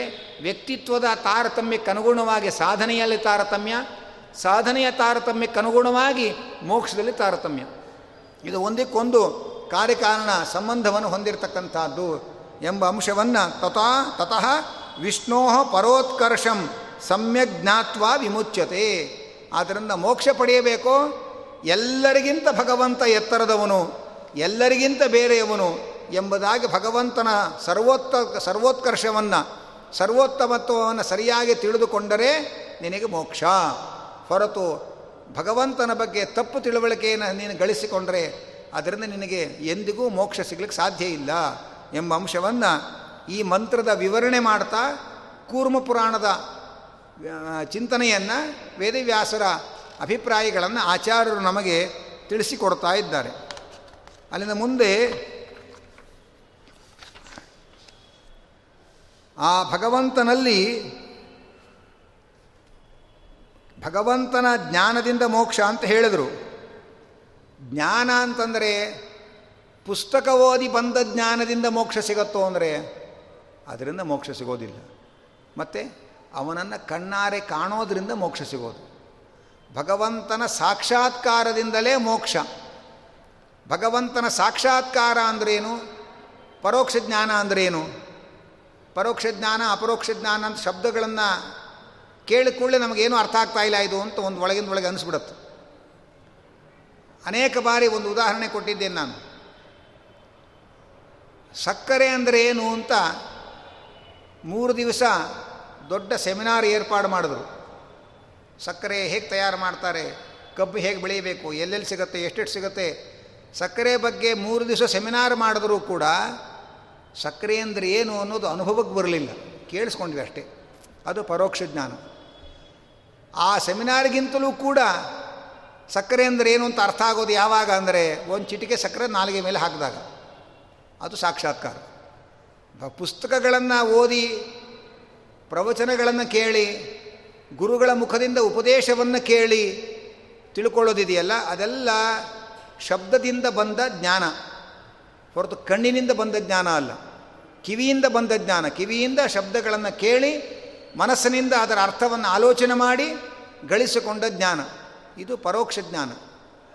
ಆ ಪರೋಕ್ಷ ಜ್ಞಾನದಿಂದ ಭಗವಂತನಲ್ಲಿ ಭಕ್ತಿ ಅತಿಶಯ ಅಭಿವೃದ್ಧಿ ಆಗುತ್ತೆ ದೇವರು ಅಂದರೆ ಏನು ಅಂತಲೇ ಗೊತ್ತಿಲ್ಲದೆ ಇದ್ದರೆ ನಮಗೆ ಭಕ್ತಿ ಹುಟ್ಟಕ್ಕೆ ಸಾಧ್ಯ ಇಲ್ಲ. ಆದರೆ ದೇವರ ಬಗ್ಗೆ ಭಕ್ತಿ ಹುಟ್ಟಬೇಕಾಗಿದ್ದರೆ ಎರಡು ಬೇಕು. ಮೊದಲು ದೇವರು ಅಂದರೆ ಯಾರು ಅಂತ ಜ್ಞಾನ ಬೇಕು. ಮತ್ತು ಅವನಲ್ಲಿ ಪ್ರೇಮ ಹುಟ್ಟಬೇಕಾಗಿದ್ದರೆ ಅವನ ಮಹಿಮೆ ಏನು ಅಂತ ತಿಳ್ಕೊಳ್ಬೇಕು. ಆ ಭಗವಂತನ ಜ್ಞಾನ, ಅದರಿಂದ ಹುಟ್ಟುವ ಪ್ರೇಮ, ಎರಡೂ ಚೆನ್ನಾಗಿ ಬೆಳೆದು ಪಕ್ವವಾದಾಗ ಭಗವಂತ ಪ್ರಸನ್ನನಾಗಿ ಅವನು ತನ್ನನ್ನು ತೋರಿಸ್ಕೊಳ್ತಾನೆ. ಹಾಗಾದರೆ ಭಗವಂತ ನಿನ್ನನ್ನು ತೋರಿಸಿಕೋ ಅಂತ ನಾವು ಪ್ರಾರ್ಥನೆ ಮಾಡಬೇಕಲ್ಲ. ಆ ಪ್ರಾರ್ಥನೆಯ ಕ್ರಮವನ್ನು ಉಪನಿಷತ್ತು ಈಗ ಮುಂದಿನ ಮಂತ್ರದಲ್ಲಿ ಹೇಳ್ತಾ ಇದೆ. ಭಗವಂತನನ್ನು ದರ್ಶನ ಕೊಡು ಅಂತ ಕೇಳೋ ಕ್ರಮ ಹೇಗೆ ಎಂಬ ಎಂಬ ಅಂಶವನ್ನು ಉಪನಿಷತ್ತು ನಮಗೆ ಪರಿಚಯ ಮಾಡ್ತಾ ಇದೆ. ಭಗವಂತನನ್ನು ಕಾಣಲಿಕ್ಕೆ ಏನು ನಮಗೆ ತೊಂದರೆ ಇದೆ, ತೊಡಕಿದೆ? ಅದಕ್ಕೆ ಹೇಳ್ತಾರೆ ಮುಚ್ಚಳದ ಹೊಳಪು ಕಣ್ಣು ಕುಗ್ತಾ ಇದೆ. ಹಾಗಾಗಿ ಮುಚ್ಚಳದ ಒಳಗೆ ಏನಿದೆ ಅಂತಲೇ ಕಾಣ್ತಾ ಇಲ್ಲ. ಹಾಗೆ ಅಂತ ಉಪನಿಷತ್ತು ಬಹಳ ಮಾರ್ಮಿಕವಾಗಿ ಹೇಳುತ್ತೆ. ಸಂಪುಟವನ್ನು ಮುಚ್ಚಿದ್ದೇವೆ. ಸಂಪುಟದ ಒಳಗೆ ದೇವರನ್ನು ಇಟ್ಟಿದ್ದೇವೆ. ಒಳ್ಳೆಯ ಬಂಗಾರದ ಸಂಪುಟ. ಆ ಸಂಪುಟದ ಮುಚ್ಚಳದ ತೇಜಸ್ಸು ಕಣ್ಣು ಕುಗ್ತಾ ಇದೆ ನಮಗೆ. ಹಾಗಾಗಿ ಆ ಮುಚ್ಚಳದ ಒಳಗೆ ಸತ್ಯ ಇದೆ. ಆ ಮುಚ್ಚಳದ ಬೆಳಕೆ ನಮ್ಮ ಕಣ್ಣಿಗೆ ಪ್ರತಿಬಂಧಕವಾಗಿದೆ. ಸತ್ಯವನ್ನು ಸತ್ಯವನ್ನು ನೋಡಲಿಕ್ಕೆ. ಆ ಮುಚ್ಚಳ ನಮ್ಮ ಕೈಯಲ್ಲಿ ತೆಗಿಲಿಕ್ಕೆ ಆಗ್ತಾ ಇಲ್ಲ. ಭಗವಂತ ಮುಚ್ಚಳ ತೆಗೆದು ಒಳಗಿರೋ ನೀನು ನಿನ್ನನ್ನು ತೋರಿಸಿಕೋ. ಹಾಗೆ ಅಂತ ಆ ಉಪನಿಷತ್ತಿನ ಮಂತ್ರ ನಮಗೆ ತಿಳಿಸ್ತಾ ಇದೆ. ಹಿರಣ್ಮಯೇನ ಪಾತ್ರೇಣ ಸತ್ಯಸ್ಯಾಪಿ ಹಿತಂ ಮುಖಂ ತತ್ವಂ ಪೂಷನ್ ಅಪಾವೃಣು ಸತ್ಯಧರ್ಮ ಯದೃಷ್ಟಯೇ ಹಾಗೆ ಅಂತ ಮುಂದಿನ ಹದಿನೈದನೇ ಮಂತ್ರ. ಹಿರಣ್ಮಯವಾದ ಪಾತ್ರದಿಂದ ಸತ್ಯದ ಮುಖ ಮುಚ್ಚಿದೆ. ಹಿರಣ್ಮಯೇನ ಪಾತ್ರೇಣ ಸತ್ಯಸ್ಯಾಪಿ ಹಿತಂ ಮುಖಂ. ಬಂಗಾರದ ಪಾತ್ರೆಯಿಂದ ಸತ್ಯದ ಮುಖ ಮುಚ್ಚಿದೆ. ಭಗವಂತ ನಿನ್ನ ಭಕ್ತರಿಗೆ ದರ್ಶನ ಕೊಡುವುದಕ್ಕೋಸ್ಕರ ತತ್ವಂ ಅಪಾವೃಣು. ಆ ಮುಚ್ಚಳವನ್ನು ತೆಗೆದು ನಿನ್ನನ್ನು ನೀನು ತೋರಿಸಿಕೋ. ಹಾಗೆ ಅಂತ ಪ್ರಾರ್ಥನೆ ಮಾಡ್ತಾ ಇದ್ದಾರೆ. ಇದೇ ಹಿರಣ್ಮಯವಾದ ಪಾತ್ರೆ, ಬಂಗಾರದ ಪಾತ್ರೆಯಿಂದ ಸತ್ಯದ ಮುಖ ಮುಚ್ಚಿದೆ ಅಂದರೆ ಏನರ್ಥ? ಬಂಗಾರದ ಪಾತ್ರೆ ಅಂದರೆ ಎಲ್ಲರೂ ಹೀಗೆ ಅರ್ಥ ಬರೆದ್ರು. ಆ ಶ್ಲೋಕ ನೋಡ್ಕೊಂಡು ನಮ್ಗೆ ಇಷ್ಟು ಅರ್ಥ ಆಗ್ಬಿಡುತ್ತೆ. ಹಿರಣ್ಮಯ್ಯೇನ ಪಾತ್ರೆಯೇನ ಬಂಗಾರದ ಪಾತ್ರೆಯಿಂದ ಸತ್ಯದ ಮುಖ ಮುಚ್ಚಿದೆ. ಅಷ್ಟು ಎಷ್ಟೋ ಜನ ಹೀಗೆ ಅರ್ಥ ಬರೆದ್ರು ಉಪನಿಷತ್ತಿಗೆ. ಆದರೆ ವೇದವ್ಯಾಸದೇವರು ಈ ಮಂತ್ರದ ಅರ್ಥವನ್ನು ಬ್ರಹ್ಮಾಂಡ ಪುರಾಣದಲ್ಲಿ ಹೇಳಿದ್ದಾರೆ. ವೇದ ಮಂತ್ರದ ಅರ್ಥವನ್ನು ವೇದವ್ಯಾಸರ ಮಾತಿನಂತೆ ತಿಳ್ಕೋಬೇಕೇ ಹೊರತು ನಮ್ಮ ಡಿಕ್ಷ್ನರಿ ಲ್ಯಾಂಗ್ವೇಜ್ನಿಂದ ವೇದವನ್ನು ತಿಳ್ಕೊಳ್ಳೋಕ್ಕಾಗಲ್ಲ ಅಪಾರ್ಥವೇ ಆಗತ್ತೆ. ಅದಕ್ಕೆ ಮಧ್ವಾಚಾರ್ಯ ಏನು ಬರೆದ್ರು ಅಂದರೆ ಭಾಷ್ಯ, ಅವರೇನು ಭಾಷ್ಯ ಬರೆದವರು ಅಂದರೆ ಅವರೇನೋ ವ್ಯಾಖ್ಯಾನ ಮಾಡಿದ್ದಲ್ಲ. ವೇದ ಮಂತ್ರಗಳಿಗೆ ವೇದವ್ಯಾಸರು ಎಲ್ಲೆಲ್ಲಿ ಈ ಈ ಮಂತ್ರದ ಅರ್ಥ ವಿವರಣೆ ಮಾಡಿದ್ದಾರೆ, ಅದನ್ನೆಲ್ಲ ನಮಗೆ ಜೋಡಿಸಿಕೊಟ್ರು ಅವರು. ಜೋಡಿಸಿಕೊಟ್ಟು ಮಂತ್ರದ ವೇದದ ಅರ್ಥವನ್ನು ವೇದವ್ಯಾಸರ ವಚನದಿಂದ ವಿವರಣೆ ಕೊಟ್ಟರೆ ಹೊರತು ತಾವು ಸುಮ್ಮನೆ ಹರಡೆ ಹೊಡೆಯಲಿಲ್ಲ ತಮ್ಮ ಭಾಷೆಯಲ್ಲಿ ಎಲ್ಲೂ ಕೂಡ. ಅವರು ಬರೆದ ವಾಕ್ಯ ಬಹಳ ಕಡಿಮೆ. ಬರೀ ವೇದವ್ಯಾಸರ ವಚನವನ್ನು ವೇದಗಳ ಜೊತೆ ಜೋಡಿಸಿ ನಮಗೆ ಕೊಟ್ಟು ಅಲ್ಲಿ ತನಕ ಅದನ್ನು ಜೋಡಿಸೋದಾಗಿರಲಿಲ್ಲ. ವೇದವ್ಯಾಸರ ಮಾತನ್ನು, ಮಾತಿನಿಂದ ವೇದವನ್ನು ಅರ್ಥ ಮಾಡಿಕೊಳ್ಳೋ ವಿಧಾನ ಇದೆಯಲ್ಲ, ಇದನ್ನು ಮೊಟ್ಟ ಮೊದಲಿಗೆ ಆಚಾರ್ಯರೇ ಜಗತ್ತಿಗೆ ಇಂಟ್ರೊಡ್ಯೂಸ್ ಮಾಡಿದ್ರು ಅದಕ್ಕೆ ಮುಂಚೆ ಅವರಿಗೆ ಏನೇನು ಪ್ರೇರಣೆ ಆಗುತ್ತೆ, ಅವರು ಅವರು ನಂಬಿಕೊಂಡ ಸಿದ್ಧಾಂತದ ನೆಲೆಯಲ್ಲಿ ವೇದಕ್ಕೆ ಅರ್ಥ ಹಚ್ಚಿದರೆ ಹೊರತು ವೇದ ಹೇಳಿದ ಸಿದ್ಧಾಂತವನ್ನು ತಮ್ಮದು ಅಂತ ಸ್ವೀಕಾರ ಮಾಡಲಿಲ್ಲ. ಅಲ್ಲೇ ವ್ಯತ್ಯಾಸ ಆಗಿದೆ. ತಮ್ಮದೊಂದು ತೀರ್ಮಾನ ಮಾಡ್ಕೊಂಬಿಟ್ರು ಅದು ಹೇಗೆಂದ್ರೆ ಮನೆಯೊಳಗೆ ನಮ್ಮ ಸೊಸೆ ಕೆಟ್ಟವಳು ಅಂತ ತೀರ್ಮಾನ ಮಾಡ್ಕೊಂಬಿಟ್ರೆ ಅವಳಲ್ಲಿ ಜನ್ಮಕ್ಕೂ ಒಳ್ಳೆಯ ಗುಣ ಕಾಣಲ್ಲ. ನಮ್ಮ ಮತ್ತೆ ಕೆಟ್ಟವಳು ಅಂತ ನಾವು ಫಿಕ್ಸ್ ಮಾಡ್ಕೊಂಬಿಟ್ರೆ ಅವಳಲ್ಲಿ ಯಾವತ್ತೂ ಒಳ್ಳೆಯ ಗುಣ ಸೊಸೆ ಕಾಣೋಕ್ಕೆ ಸಾಧ್ಯ ಇಲ್ಲ. ಅದಕ್ಕೆ ಒಳ್ಳೆ ಒಳ್ಳೆ ಕೆಟ್ಟವಳು ಏನೂ ತೀರ್ಮಾನ ಮಾಡಿದ ಮನಸ್ಸು ಖಾಲಿ ಇಟ್ಕೊಂಡು ಅತ್ತೇನಾಗಲಿ ಸೊಸೆಯನ್ನಾಗಲಿ ಗಮನಿಸಿದಾಗ ಅವಳಲ್ಲಿ ಏನು ಒಳ್ಳೆಯದಿದೆ ಏನು ಕೆಟ್ಟದಿದೆ ಎರಡೂ ಅರ್ಥ ಆಗುತ್ತೆ. ನಾವು ಮೊದಲೇ ಸೊಸೆಯನ್ನೋ ಸ್ಥಾನವೇ ಕೆಟ್ಟದ್ದು ಅತ್ತೆಯನ್ನೋ ಸ್ಥಾನವೇ ಕೆಟ್ಟವರು ಅಂತ ಮೊದಲೇ ಫಿಕ್ಸ್ ಮಾಡ್ಕೊಂಬಿಟ್ರೆ ನಾವು. ಆವಾಗ ಅವಳಲ್ಲಿ ಏನು ಒಳ್ಳೆಯ ಗುಣ ಇದ್ದರೂ ನಮ್ಮ ಕಣ್ಣಿಗೆ ಕಾಣೋಕ್ಕೆ ಸಾಧ್ಯ ಇಲ್ಲ. ಅದಕ್ಕೆ ಉಳಿದವರ ವ್ಯಾಖ್ಯಾನ ಎಲ್ಲ ಏನು ಅಂದರೆ ಮನೆಯ ಒಳಗೆ ಕಾಲಿಡಕ್ಕೆ ಮುಂಚೆನೇ ನಮ್ಮ ಅತ್ತೆ ಕೆಟ್ಟವರು ಅಂತ ಸೊಸೆ ಫಿಕ್ಸ್ ಮಾಡ್ಕೊಂಡು ಹಾಗೆ. ಮಗನಿಗೆ ಮದುವೆ ಆಗೋ ಮುಂಚೆನೇ ನನ್ನ ಸೊಸೆ ಕೆಟ್ಟವಳು ಅಂತ ಅತ್ತೆ ಫಿಕ್ಸ್ ಮಾಡ್ಕೊಂಡು ಹಾಗೆ ಎಲ್ಲ ವ್ಯಾಖ್ಯಾನಗಳು ಕೂಡ. ಆಚಾರ ಹೇಳಿದ್ರು ನಿಮ್ಮ ತಲೆ ಖಾಲಿ ಇಟ್ಕೊಂಡು ನೋಡ್ರಿ, ಆಮೇಲೆ ನಿಮ್ಮ ಫಿಕ್ಸ್ ಮಾಡ್ಕೋಬೇಡಿ ಯಾವುದು ಕೂಡ.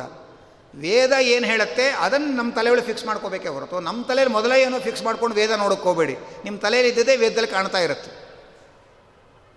ಒಬ್ಬ ಅರ್ಥಶಾಸ್ತ್ರವನ್ನು ತಿಳಿದವನಿಗೆ ಭಗವದ್ಗೀತೆ ಒಳಗೆ ಅರ್ಥಶಾಸ್ತ್ರದ ಯೋಚನೆಗಳೇ ಕಾಣ್ತಾ ಇರುತ್ತೆ.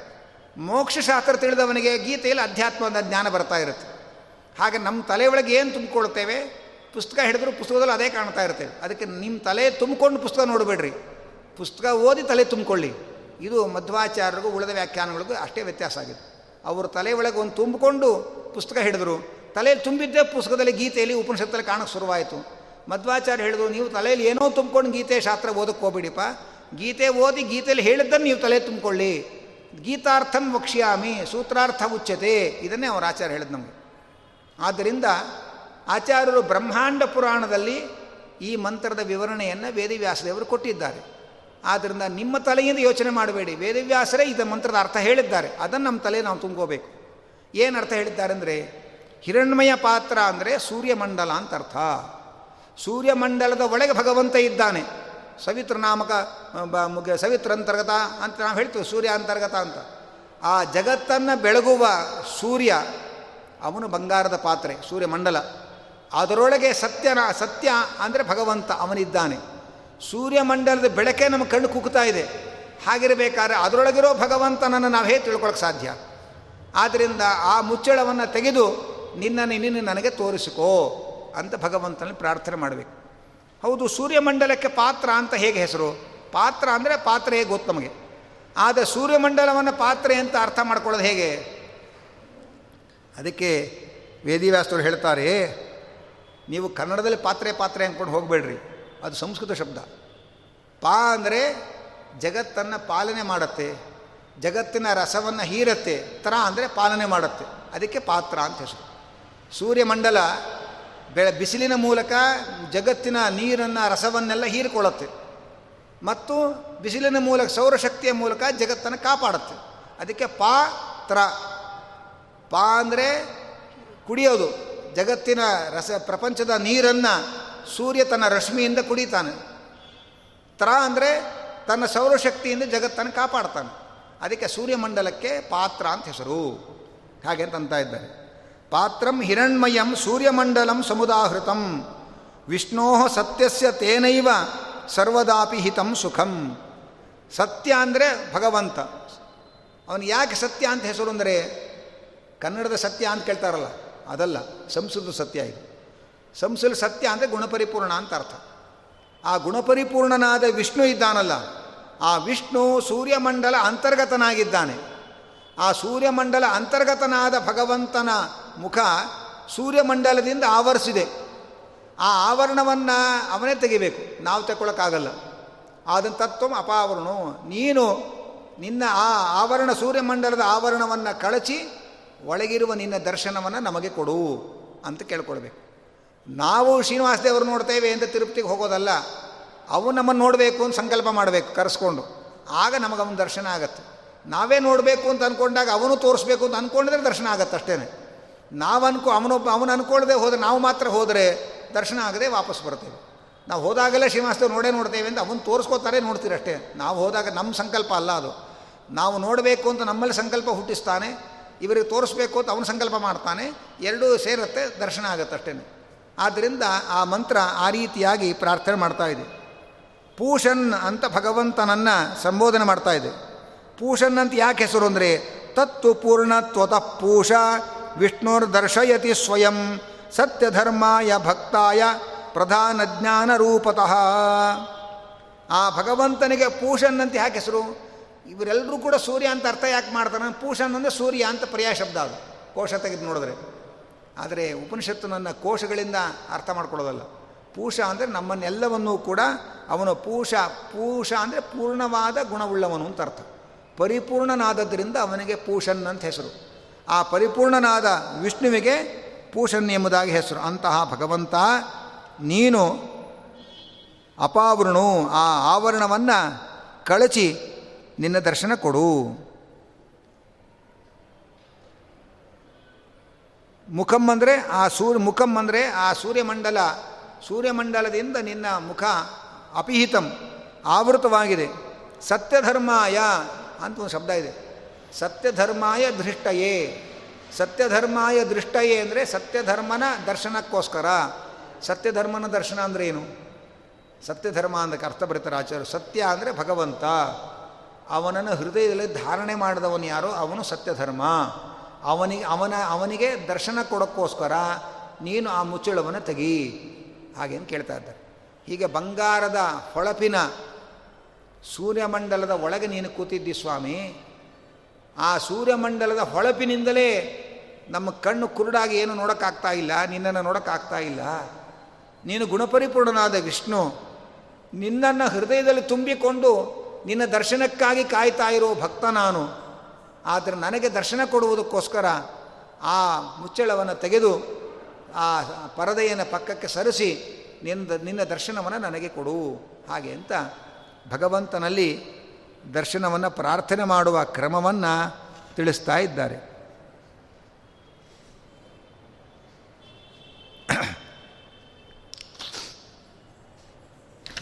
ಅನಂತರ ಅದೇ ಮುಂದಿನ ಮಂತ್ರ.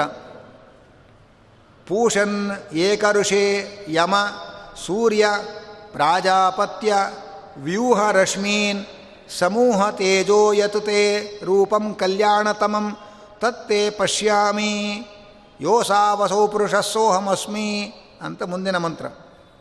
ಅದರಲ್ಲಿ ಭಗವಂತನನ್ನು ಅನೇಕ ಶಬ್ದಗಳಿಂದ ಕರೆದಿದೆ. ಪೂಷನ್, ಏಕರ್ಷೆ, ಯಮ, ಸೂರ್ಯ, ಪ್ರಾಜಾಪತ್ಯ ಅಂತ ಭಗವಂತನನ್ನು ಈ ಶಬ್ದಗಳಿಂದ ಕರೆದಿದೆ. ಇಲ್ಲಿ ಪೂಷನ್ ಅಂತಂದರೆ ಗುಣಪರಿಪೂರ್ಣ ಅಂತ ಅರ್ಥ. ಏಕ ಋಷಿ ಏಕ ಋಷಿ ಎಂದರ್ಥ ಏನು ಅಂದರೆ ಪ್ರಧಾನ ಜ್ಞಾನರೂಪತಃ ವಿಷ್ಣು ಏಕ ಋಷಿರ್ಜ್ಞೇಯ ಏಕ ಅಂದರೆ ಪ್ರಧಾನ. ಋಷಿ ಅಂದರೆ ಜ್ಞಾನ ಜ್ಞಾನಿ ಅಂತ ಅರ್ಥ. ಪ್ರಧಾನ ಜ್ಞಾನ ಸ್ವರೂಪನಾದವನು ಭಗವಂತ ಆದ್ದರಿಂದ ಅವನಿಗೆ ಏಕ ಋಷಿ ಅಂತ ಕರಿತಾ ಇದ್ದಾರೆ. ಜಗತ್ತಿನಲ್ಲಿ ಪ್ರಧಾನ ಸರ್ವೋತ್ತಮನಾದವನು, ಪ್ರಧಾನನಾದವನು ಮತ್ತು ಋಷಿ ಅಂದರೆ ಜ್ಞಾನ ಸ್ವರೂಪನಾದವನು, ಜ್ಞಾನಿಯಾದವನು. ಆದ್ದರಿಂದ ಪ್ರಧಾನನಾದ ಜ್ಞಾನಸ್ವರೂಪನಾದ ಭಗವಂತ ನೀನು ನನಗೆ ನಿನ್ನ ದರ್ಶನ ಕೊಡು. ಅನಂತರ ಯಮ. ಯಮ ಅಂತಂದರೆ ಯಮಃ ನಿಯಮನಾಧರಿಹಿ ಜಗತ್ತನ್ನು ನಿಯಮನ ಮಾಡ್ತಾನೆ ನೋಡಿ. ಅದಕ್ಕೆ ಅವನಿಗೆ ಯಮ ಅಂತ ಹೆಸರು. ಅಲ್ಲ, ನಮಗೆ ಯಮ ಅಂತಂದರೆ ಬೇರೆ ಯಾರೋ ಗೊತ್ತು ನಮಗೆ. ನಮ್ಮ ಭೇಟಿ ಆಗ್ತಾರಲ್ಲ, ಅವರು ಯಮ. ಅಂದರೆ ಅವರಿಗೆ ಯಮ ಅಂತ ಹೆಸರು ಕೊಟ್ಟವನು ಅವನು. ಯಾಕೆಂದರೆ ಸೃಷ್ಟಿಯ ಆರಂಭದಲ್ಲಿ ಈ ಎಲ್ಲ ವೇದ ಉಪನಿಷತ್ತುಗಳಿದೆ. ಆಗ ಯಮದೇವರೇ ಸೃಷ್ಟಿಯಾಗಿಲ್ಲ. ಆಗ ಯಮ ಅಂದರೆ ಯಾರು ಮತ್ತೆ? ಯಮ ಅಂದರೆ ಭಗವಂತ ಅಂತ ಅರ್ಥ. ಆ ಭಗವಂತ ಯಮನಲ್ಲಿ ನಿಂತು ನಿಯಮನ ಮಾಡ್ತಾನಾದ್ದರಿಂದ ಇವನಿಗೆ ಯಮ ಅಂತ ಹೆಸರು. ಆದರೆ ನಿಜವಾದ ಯಮ ಅಂದರೆ ಭಗವಂತ. ಆದ್ದರಿಂದ ಆ ಭ ಯಮ ಅಂದರೆ ಎಲ್ ಜಗತ್ತನ ನಿಯಮನೆ ಮಾಡ್ತಕ್ಕಂತಹ ಭಗವಂತನೇ. ಸೂರ್ಯ ಅಂತ ಸಂಬೋಧನೆ ಮಾಡ್ತಾ ಇದ್ದಾರೆ. ಸೂರ್ಯ ಅಂತ ಭಗವಂತನಿಗೆ ಹೆಸರು. ಯಾಕೆಂದರೆ ಸೂರ್ಯ ಸಹ ಸೂರಿಗಮ್ಯತ್ವಾತ್ ಸೂರಿಗಳಿಂದ ಗಮ್ಯನಾದ್ದರಿಂದ ಅವನಿಗೆ ಸೂರ್ಯ ಅಂತ ಹೆಸರು. ಸೂರಿ ಅಂತಂದರೆ ಸೂರಿ ಅಂತಂದರೆ ಜ್ಞಾನಿಗಳು ಅಂತ ಅರ್ಥ, ವಿದ್ವಾಂಸರು ಅಂತ ಅರ್ಥ. ಅಂದರೆ ಶಾಲೆ ಹೊತ್ಕೊಂಡವರು ಅಂತ ಅರ್ಥ ಅಲ್ಲ, ಜ್ಞಾನ ಪಡೆದಿರೋರು ಅಂತ ಅರ್ಥ. ಆದ್ದರಿಂದ ಸೂರಿ ಅಂದರೆ ಜ್ಞಾನಿಗಳು. ಸೂರಿಗಳಿಗೆ ಗಮ್ಯನಾದವನವನು, ಜ್ಞಾನಿಗಳಿಂದ ತಿಳಿಯಲ್ಪಡುವವನು, ಜ್ಞಾನಿಗಳಿಗೆ ತಿಳಿಯುವವನಾದ್ದರಿಂದ ಅವನನ್ನು ಸೂರ್ಯ ಅಂತ ಉಪನಿಷತ್ತು ಹೇಳ್ತಾ ಇದೆ. ಮತ್ತು ಪ್ರಾಜಾಪತ್ಯ ಅಂತ ಇನ್ನೊಂದು ಮಾತು ಹೇಳ್ತಾ ಇದೆ. ಪ್ರಜಾಪತೇ ವಿಶೇಷೇಣೈವ ಗಮ್ಯತ್ವಾತ್ ಪ್ರಾಜಾಪತ್ಯ. ಭಗವಂತನಿಗೆ ಪ್ರಾಜಾಪತ್ಯ ಅಂತ ಯಾಕೆ ಹೆಸರು ಅಂದರೆ ಪ್ರಜಾಪತಿಯಿಂದ ತಿಳಿಯಲ್ಪಡುವವನು. ಅಲ್ಲ, ಪ್ರಜಾಪತಿಯು ಕೂಡ ಜ್ಞಾನಿ ಅಲ್ವಾ? ಸೂರ್ಯ ಅಂದ್ರೇ ಅರ್ಥ ಬರುತ್ತಲ್ಲ ಅಂದರೆ? ಸೂರಿಗಳು ಅಂದರೆ ಎಲ್ಲ ಜ್ಞಾನಿಗಳೇನು ತಿಳ್ಕೊಳ್ತಾರೆ? ಅವರೆಲ್ಲರಿಗಿಂತಲೂ ವಿಶೇಷವಾಗಿ ಬ್ರಹ್ಮದೇವರು ತಿಳ್ಕೊಳ್ತಾರೆ. ಬ್ರಹ್ಮದೇವರು ತಿಳ್ಕೊಂಡಷ್ಟು ಇನ್ನು ಯಾವ ದೇವತೆಗಳು ತಿಳ್ಕೊಂಡಿಲ್ಲ. ಹಾಗಾದರೆ ಬ್ರಹ್ಮದೇವರು ಪೂರ್ತಿ ತಿಳ್ಕೊಂಡಿದ್ದಾರೆ ಅಂತ ತಿಳ್ಕೊಬೇಡಿ ಆಮೇಲೆ. ಯಾಕೆಂದರೆ ಅವನನ್ನು ಪೂರ್ತಿ ತಿಳ್ಕೊಳ್ಳೋಕೆ ಸಾಧ್ಯವೇ ಇಲ್ಲ. ತಲವಕಾರ ಉಪನಿಷತ್ತಿನಲ್ಲಿ ಬ್ರಹ್ಮದೇವರು ಹೇಳ್ತಾರೆ, ಬ್ರಹ್ಮದೇವರು ಪೂರ್ತಿ ತಿಳ್ಕೊಂಡಿದ್ದಾರೋ ನಮಗೇನ್ರಿ ಗೊತ್ತು?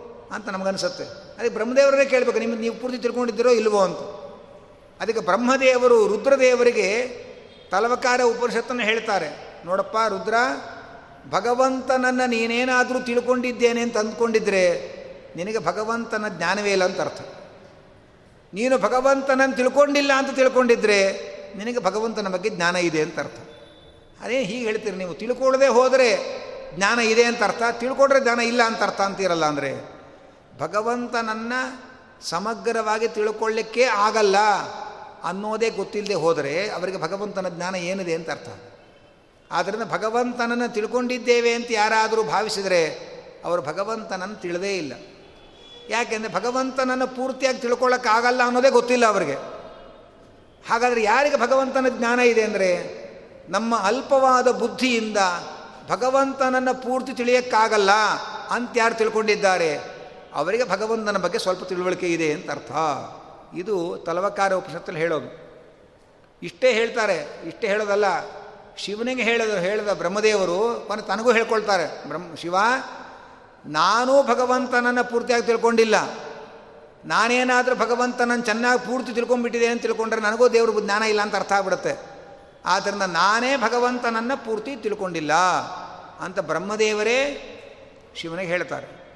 ಹಾಗಾದರೆ ಯಾರೂ ದೇವರನ್ನು ತಿಳ್ಕೊಂಡಿಲ್ಲ ಅಂತಾದರೆ ಮೋಕ್ಷ ಹೇಗಾಗತ್ತೆ? ಅವನನ್ನು ಪೂರ್ತಿ ತಿಳ್ಕೊಂಡ್ರೆ ತಾನು ಮೋಕ್ಷ. ಅವನನ್ನು ಪೂರ್ತಿ ತಿಳ್ಕೊಳ್ಳದೆ ಹೋದರೆ ಮೋಕ್ಷ ಹೇಗಾಗತ್ತೆ? ಅದಕ್ಕೆ ಭಗವಂತ ನನ್ನನ್ನು ಪೂರ್ತಿ ತಿಳ್ಕೊಂಡವ್ರಿಗೆ ಮೋಕ್ಷ ಅಂತ ಹೇಳೇ ಇಲ್ಲ ಅವನು. ಮತ್ತು ನಿಮಗೆ ಎಷ್ಟು ಶಕ್ತಿ ಇದೆಯೋ ಅಷ್ಟು ತಿಳ್ಕೊಳ್ಳಿ, ನಿಮಗೆ ಮೋಕ್ಷ ಕೊಡ್ತೇವೆ ಅಂದ ಭಗವಂತ. ಭಗವಂತ ಒಂದು ಪಕ್ಷ ಪೂರ್ತಿ ತಿಳ್ಕೊಂಡವರಿಗೆ ಮೋಕ್ಷ ಅಂದರೆ ಅವನೊಬ್ಬನಿಗೆ ಸಿಗಬೇಕಾಗಿತ್ತು. ಯಾಕೆಂದರೆ ಅವನ ಬಗ್ಗೆ, ಅವನೊಬ್ಬರೇ ಅವನ ಬಗ್ಗೆ ಪೂರ್ತಿ ತಿಳ್ಕೊಂಡವನು. ಅಲ್ಲ, ಲಕ್ಷ್ಮೀದೇವಿ ಇದ್ದಾಳಲ್ಲ, ಲಕ್ಷ್ಮೀದೇವಿ ಎಲ್ಲರಿಗೂ ಜಾಸ್ತಿ ತಿಳ್ಕೊಂಡಿದ್ದಾಳಷ್ಟೇ ಹೊರತು ಪೂರ್ತಿ ತಿಳ್ಕೊಂಡಿಲ್ಲ. ಆದ್ದರಿಂದ ಅಲ್ಲ, ಪರಮಾತ್ಮ ನನ್ನನ್ನು ಯಾರು ಪೂರ್ತಿಯಾಗಿ ತಿಳ್ಕೊಂಡಿದ್ದಾರೆ, ಅವರಿಗೆ ಮೋಕ್ಷ ಅಂತ ಹೇಳೇ ಇಲ್ಲ. ಮತ್ತು ನಿಮ್ಮ ನಿಮ್ಮ ಬುದ್ಧಿಗೆ ಎಷ್ಟು ಶಕ್ತಿ ಇದೆಯೋ ಅಷ್ಟಷ್ಟು ತಿಳ್ಕೊಂಡ್ರೆ ನಿಮಗೆ ನಿಮಗೆ ಮೋಕ್ಷ ಸಿಗತ್ತೆ ಅಂದ ಭಗವಂತ. ಅದನ್ನು ಭಾಗವತ ನಮಗೆ ಅನುಭವಕ್ಕೆ ಬರುವಂತೆ ಒಂದು ಸುಂದರವಾದ ಉದಾಹರಣೆ ಕೊಟ್ಟು ಹೇಳುತ್ತೆ ಭಾಗವತ. ಆಕಾಶ ಬಹಳ ದೊಡ್ಡದು. ಎಲ್ಲ ಹಕ್ಕಿಗಳಿಗೂ ಆಕಾಶದಲ್ಲಿ ಎತ್ತರಕ್ಕೆ ಹಾರಕ್ಕಾಗಲ್ಲ ರೆಕ್ಕೆ ದೊಡ್ಡದಾಗಿದ್ದರೆ ಎತ್ತರಕ್ಕೆ ಹಾರ್ತೇವೆ ಅಂತ ಹೇಳಿದರೆ ಕೋಳಿಗೆ ಎತ್ತರಕ್ಕೆ ಹಾರಕ್ಕಾಗಲ್ಲ. ಗುಬ್ಬಚ್ಚಿ ಅದಕ್ಕಿಂತ ಕಮ್ಮಿ ಇಚ್ಚಿ ರೆಕ್ಕೆ, ಅದು ಬಹಳ ಎತ್ತರ ಹಾರತ್ತು. ಆದ್ದರಿಂದ ರೆಕ್ಕೆ ಸೈಜ್ ನೋಡ್ಕೊಂಡು ಎತ್ತರ ಹಾರ್ತಾರೆ ಅಂತ ತೀರ್ಮಾನ ಮಾಡೋಕ್ಕಾಗಲ್ಲ. ಆದರೆ ಯಾವ ಯಾವ ಹಕ್ಕಿಗೆ ಎಷ್ಟೆಷ್ಟು ಹಾರುವ ಶಕ್ತಿ ಇದೆಯೋ ಅಷ್ಟಷ್ಟು ಆಕಾಶದಲ್ಲಿ ಹಾರಿ ಹಾರಿ ಹಕ್ಕಿಗಳು ಸಂತೋಷ ಪಡುತ್ತೆ ಎಲ್ಲ ಹಕ್ಕಿಗಳು ಹಾರಿ ಸಂತೋಷ ಪಡುತ್ತೆ ಆದರೆ ಎಲ್ಲ ಹಕ್ಕಿಗಳು ಒಂದೇ ಎತ್ತರಕ್ಕೆ ಹಾರಲ್ಲ. ಹಾಗೆ ಭಗವಂತ ಆಕಾಶ ಇದ್ದ ಹಾಗೆ ಸಾಧಕರಾದ ಜೀವರು ಹಕ್ಕಿಗಳಿದ್ದಾಗೆ. ಕೆಲವರು ಗುಬ್ಬಿ ಇರ್ಬೋದು, ಕೆಲವರು ಕಾಗೆ ಇರ್ಬೋದು ಕೆಲವು ಗರುಡ ಇರ್ಬೋದು.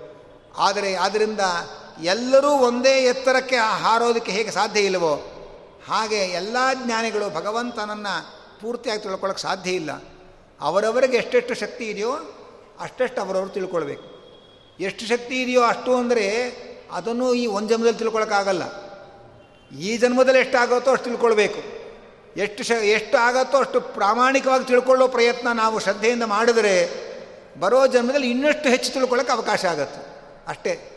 ಹೊರತು ಈ ಜನ್ಮದಲ್ಲಿ ಎಷ್ಟು ತಿಳ್ಕೊಂಡ್ರೆ ಅಷ್ಟಕ್ಕೆ ಮೋಕ್ಷ ಅಂತ ತಿಳ್ಕೊಂಬಿಡ್ಬಾರ್ದು. ಈ ಜನ್ಮಕ್ಕೆ ನಮ್ಮ ಪುರುಸೊತ್ತೆ ನಮಗೆ ಎಚ್ಚರಿಕೆ ಆಗಿದೆ ಎಂಬತ್ತರ ಮೇಲೆ. ಮತ್ತೇನು ತಿಳ್ಕೊಳ್ತೀವಿ ನಾವು ಆಮೇಲೆ ಆವಾಗ ಕಿವಿ ಕೆಡಿಸಲ್ಲ ಕಣ್ ಕಾಣಿಸಲ್ಲ, ಮಗ, ಮಕ್ಕಳು ಕರ್ಕೊಂಬರಲ್ಲ. ಇಂಥ ಸ್ಥಿತಿಯಲ್ಲಿರುತ್ತೆ. ಆದರೆ ಈ ಜನ್ಮದಲ್ಲಿ ಎಷ್ಟು ತಿಳ್ಕೊಂಡ್ರು ಅಷ್ಟು ಮೋಕ್ಷ ಅಂತಲ್ಲ.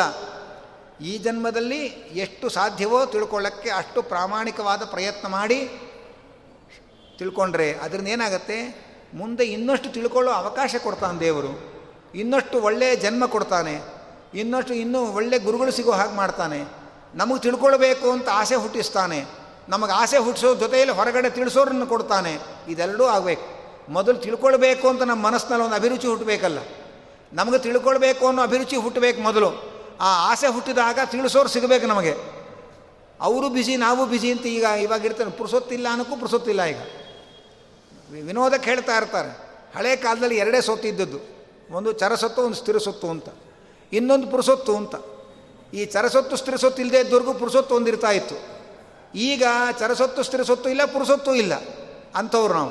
ಹಾಗಾಗಿರ್ಬೇಕು ಏನು ತಿಳ್ಕೊಳಕ್ಕೆ ಸಾಧ್ಯ ನಮ್ಮ ಕೈಲಿ? ಆದ್ದರಿಂದ ಎಷ್ಟು ಸಾಧ್ಯವೋ ಅಷ್ಟು ತಿಳ್ಕೊಳ್ಳೋ ಪ್ರಯತ್ನವನ್ನು ಪ್ರಾಮಾಣಿಕವಾಗಿ ಮಾಡಿಕೊಂಡು ಹೋದರೆ ಬರೋ ಮುಂದಿನ ಜನ್ಮದಲ್ಲಿ ಇನ್ನಷ್ಟು ಹೆಚ್ಚು ತಿಳ್ಕೊಳ್ಳೋಕೆ ಅವಕಾಶ ಆಗುತ್ತೆ. ಈ ಜೀವನಿಗೆ ಎಷ್ಟು ತಿಳ್ಕೊಳ್ಬೇಕು ಅಂತ ಅವನ ಅವನ ಹಣೆಯಲ್ಲಿ ಬರೆದಿದೆಯೋ ಅಷ್ಟು ಯಾವ ಜನ್ಮಕ್ಕೆ ತಿಳ್ಕೊಳ್ತಾನೋ ಆಗ ಭಗವಂತ ಅನುಗ್ರಹ ಮಾಡಿ ಮೋಕ್ಷಕ್ಕೆ ಕರ್ಕೊಂಡು ಹೋಗ್ತಾನೆ. ಆದ್ದರಿಂದ ಭಗವಂತನನ್ನು ನಿಮ್ಮ ನಿಮ್ಮ ಶಕ್ತಿ ಇದ್ದಷ್ಟು ನೀವು ನೀವು ತಿಳ್ಕೊಳ್ಳಿ. ಆದ್ದರಿಂದ ನಮ್ಮ ಮೋಕ್ಷ ಬೇರೆ, ಅವರ ಮೋಕ್ಷ ಬೇರೆ, ಇನ್ನೊಬ್ಬರ ಮೋಕ್ಷ ಬೇರೆ. ಯಾಕೆಂದರೆ ನಮ್ಮ ಶಕ್ತಿ ಇದ್ದಷ್ಟು ನಾವು ತಿಳ್ಕೊಂಡ್ವಿ, ಅದಕ್ಕೆ ಎಷ್ಟು ಬೇಕೋ ಅಷ್ಟು ಮೋಕ್ಷ ನಮಗೆ ಸಿಕ್ತು. ಅವರ ಶಕ್ತಿ ಇದ್ದಷ್ಟು ಅವರು ತಿಳ್ಕೊಂಡ್ರು, ಅದಕ್ಕೆ ಎಷ್ಟು ಬೇಕೋ ಮೋಕ್ಷ ಅವರಿಗೆ ಸಿಕ್ತು. ಆದ್ದರಿಂದ ಅವರಿಗೆ ಸಿಗೋ ಮೋಕ್ಷ ಬೇರೆ, ನಮಗೆ ಸಿಗೋ ಮೋಕ್ಷ ಬೇರೆ. ಯಾಕೆಂದರೆ ಅವರಿಗಿರೋ ಶಕ್ತಿ ಬೇರೆ, ನಮಗಿರೋ ಶಕ್ತಿ ಬೇರೆ. ಬ್ರಹ್ಮದೇವರು ತಿಳ್ಕೊಳ್ಳೋ ಶಕ್ತಿ ಏನಿದೆ? ಅಷ್ಟು ಶಕ್ತಿ ನಮಗಿಲ್ಲ. ಆದ್ದರಿಂದ ಬ್ರಹ್ಮದೇವರು ಸಿಗೋ ಮೋಕ್ಷವೂ ನಮಗೆ ಸಿಗಲ್ಲ. ಎಷ್ಟು ಶಕ್ತಿ ಇದೋ ಅಷ್ಟಕ್ಕೆ ಅನುಗುಣವಾಗಿ ಮೋಕ್ಷ ಅನ್ನುವಂಥ ಒಂದು ವೈಜ್ಞಾನಿಕವಾಗಿ, ವೈಚಾರಿಕವಾಗಿ ವಿಚಾರ ಮಾಡಿದ್ರೆ ಒಂದು ಸ್ವಲ್ಪವೂ ಕೂಡ ಇದರೊಳಗೆ ಯಾವುದೇ ಅಸಂಬದ್ಧ ಅಸಂಗತಗಳಿಲ್ಲ ಅಂಥ ಒಂದು ವಿಚಾರವನ್ನು ತಿಳಿಸ್ತಾ ಇದ್ದಾರೆ. ಅಂತಹ ಬ್ರಹ್ಮ ಪ್ರಜಾಪತಿಗಳು ಅಂದರೆ ಬ್ರಹ್ಮದೇವರು ಪ್ರಜಾಪತಿಗಳಿಂದ ವಿಶೇಷವಾಗಿ ತಿಳಿಯಲ್ಪಡ್ತಕ್ಕಂಥವನಾದ್ದರಿಂದ ಅವನಿಗೆ ಪ್ರಾಜಾಪತ್ಯ ಎಂಬುದಾಗಿ ಹೆಸರು ಅಂತ ಇದ್ದಾರೆ. ಅಂಥ ಭಗವಂತನನ್ನು ಪ್ರಾರ್ಥನೆ ಮಾಡಿ ಏನು ಪ್ರಾರ್ಥನೆ ಮಾಡ್ತಾ ಇದ್ದಾರೆ? ಅಂದರೆ ವ್ಯೂಹ, ರಶ್ಮೀನ್. ಅಂದರೆ ಆ ರಶ್ಮಿಗಳಿದೆಯಲ್ಲ, ಆ ರಶ್ಮಿಗಳನ್ನು ವ್ಯೂಹ ಅಂದರೆ ಅತ್ತಿತ್ತ ಸರಿಸು. ನಿನ್ನ ದರ್ಶನಕ್ಕೆ ಪ್ರತಿಬಂಧಕವಾದ ಆ ಸೂರ್ಯಮಂಡಲದ ಕಿರಣಗಳ ಪರದೆ ಇದೆಯಲ್ಲ, ಆ ಕಿರಣಗಳ ಪರದೆಯನ್ನು ಅತ್ತತ್ತ ಸರಸು ಹಾಗೆ ತಂತ ಇದ್ದಾರೆ. ಮತ್ತು ಸಮೂಹ, ಅಂದರೆ ಆ ತೇಜೋರೂಪವಾದ ಸೂರ್ಯಮಂಡಲವನ್ನು ಮಧ್ಯ ಭೇದಿಸಿ ಒಳಗಿರುವ ನಿನ್ನನ್ನು ತೋರಿಸು. ಅದು ಎರಡಾಗಬೇಕಾಗಿದೆ. ಒಂದು, ಆ ಸೂರ್ಯಮಂಡಲದಿಂದ ಹೊಮ್ಮುವ ಕಿರಣಗಳನ್ನು ಪಕ್ಕಕ್ಕೆ ಸರಿಸಬೇಕು. ಸರಿಸಿದರೆ ಬರೀ ಮುಚ್ಚಳ ಕಾಣುತ್ತಷ್ಟೇನೆ. ಆ ಮುಚ್ಚಳ ತೆಗಿಬೇಕು. ಒಳಗ ದೇವರಿದ್ದಾನೆ. ಇದೆರಡು ಕೆಲಸ ಆಗಬೇಕು. ಅದಕ್ಕೆ ವ್ಯೂಹ ರಶ್ಮೀನ್ ಸಮೂಹ ತೇಜಃ ಅಂತ ಎರಡು ಪ್ರಾರ್ಥನೆ ಮಾಡ್ತಾ ಇದ್ದಾರೆ. ನಿನ್ನ ನಿನ್ನ ದರ್ಶನಕ್ಕೆ ಆವರಣವಾಗಿ ಇರತಕ್ಕಂತಹ, ಆವರಕವಾಗಿ ಅಡ್ಡವಾಗಿರತಕ್ಕಂತಹ ಸೂರ್ಯನ ಕಿರಣಗಳನ್ನು ಪಕ್ಕಕ್ಕೆ ಸರಿಸು. ಸರಿಸಿ ಆ ಸೂರ್ಯಮಂಡಲವನ್ನು ತೆರೆದು ಒಳಗಿರುವ ನಿನ್ನನ್ನು ದರ್ಶನ ಮಾಡಿಸು. ಹಾಗೆ ಅಂತ ಭಗವಂತನಲ್ಲಿ ಪ್ರಾರ್ಥನೆಯನ್ನು ಮಾಡ್ತಾ ಇದ್ದಾರೆ. ರೂಪಂ ಕಲ್ಯಾಣತಮಂ ತತ್ತೇ ಪಶ್ಯಾಮಿ. ಯಾವ ನಿನ್ನ ಮಂಗಲಮಯವಾದ ರೂಪ ಇದೆಯಲ್ಲ, ಆ ಮಂಗಲಮಯವಾದ ರೂಪವನ್ನು ನೀನು ಅನುಗ್ರಹ ಮಾಡಿ ತೋರಿಸಿಕೊಂಡ್ರೆ ನಾನು ನೋಡ್ತೇನೆ. ಹಾಗೆ ಅಂತ ಭಕ್ತ ಕೇಳ್ತಾ ಇದ್ದಾನೆ. ಇದನ್ನು ನಾವಿಲ್ಲಿ ಗಮನಿಸಬೇಕು. ಇದರಿಂದ ಏನು ತೀರ್ಮಾನ ಆಯಿತು ಅಂದರೆ, ದೇವರಿಗೆ ಆಕಾರ ಇದೆಯೋ ಇಲ್ವೋ ದೊಡ್ಡ ಗೊಂದಲಕ್ಕೆ ಹಿಂದಿನವರು ಒಳಗಾಗಿದ್ದಾರೆ. ಅನೇಕ ಜನ ದಾರ್ಶನಿಕರು, ದೇವರಿಗೆ ಒಂದು ಶರೀರ ಇದೆ ಅಂತ ಒಪ್ಪಿಕೊಳ್ಳಿಕ್ಕೆ ಅವರದೇ ತರ್ಕಗಳು ಅವರಿಗೆ ತೊಂದರೆ ಕೊಡ್ತಾ ಇದೆ. ಅವರೇನು ಯೋಚನೆ ಮಾಡ್ತಾರೆ ಅಂದರೆ, ಎರಡು ಅವರಿಗೆ ಬರೋ ಸಮಸ್ಯೆ. ಎಲ್ಲ ಕಡೆ ತುಂಬಿರೋ ದೇವರನ್ನು ಒಂದು ಶರೀರದೊಳಗೆ ಹಿಡಿಸೋದು ಹೇಗೆ? ಹಾಗೆ ಅಂತ ಕೆಲವರಿಗೆ ಸಮಸ್ಯೆ. ಇನ್ನು ಕೆಲವರಿಗೆ ಶರೀರ ಇದ್ದವರಿಗೆಲ್ಲ ದುಃಖ ಇದೆ. ಜಗತ್ತಲ್ಲಿ ನಾವು ನೋಡ್ತಾ ಇದ್ದೇವೆ. ಯಾರು ಯಾರಿಗೆ ಶರೀರ ಇದೆ, ಅವರಿಗೆಲ್ಲ ಜನನ, ಮರಣ, ರೋಗ, ರುಜಿನಗಳ ಕಾಟ ಇದೆ. ದೇವರಿಗೆ ಇದೆಲ್ಲ ಇರಬಾರ್ದು ಅಂತಂದರೆ ಅವನಿಗೆ ಶರೀರ ಇಲ್ಲ ಅಂತ ಹೇಳಬೇಕು. ಶರೀರ ಇದ್ದವರಿಗೆಲ್ಲ ಇದೆಲ್ಲ ಅಂಟ್ಕೊಂಡು ಬರುತ್ತೆ. ಭಗವಂತನಿಗೆ ಜನನ, ಮರಣ, ರೋಗ, ರುಜಿನಗಳು ಇರಬಾರ್ದು ಅಂತಿದ್ದರೆ ದೇವರಿಗೆ ಶರೀರ ಒಪ್ಕೋಬಾರ್ದು. ಆದರೆ ದೇವರ ಮೇಲೆ ಇವರು ಕರುಣೆ ತೋರಿಸಿ ಅವನಿಗೆ ಶರೀರ ಇಲ್ಲ ಅಂತ ಸಾಧನೆ ಮಾಡ್ತಾರೆ. ಯಾಕೆಂದರೆ ಶರೀರ ಇದ್ದವರಿಗೆಲ್ಲ ದುಃಖ ಇದೆ, ದುಮ್ಮಾನ ಇದೆ, ರೋಗ ರುಜಿನಗಳಿದೆ, ಜನನ ಮರಣಗಳ ಭಯ ಇದೆ. ಭಗವಂತ ಅಂದಮೇಲೆ ಅವನು ಇದರಿಂದ ಇದು ಯಾವುದು ಇರಬಾರ್ದು ಅವನಿಗೆ.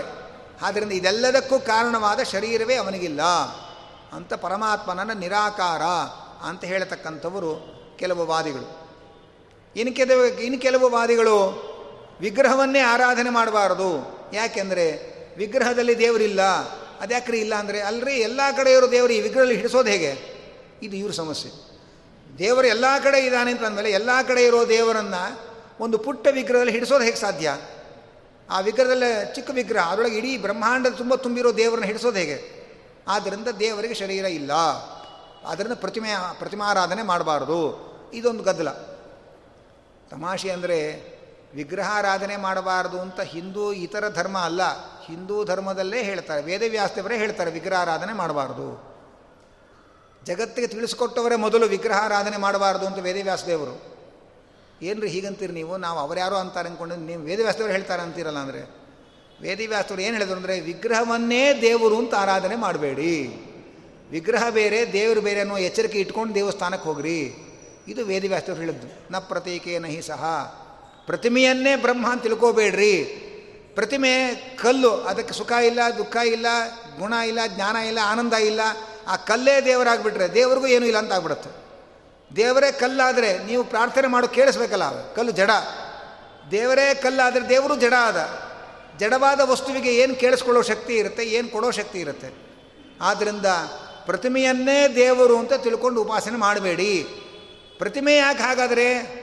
ಅಂದರೆ ಎಲ್ಲ ಕಡೆ ಆಕಾಶವಾಣಿಯ ಕೇಂದ್ರದಿಂದ ಸಂಗೀತದ ತರಂಗಗಳು ಆಕಾಶದಲ್ಲಿ ಎಲ್ಲ ಕಡೆ ಹರಡಿಕೊಂಡಿದೆ. ಆದರೂ ನಮಗೆ ಸಂಗೀತ ಕೇಳಲ್ಲ.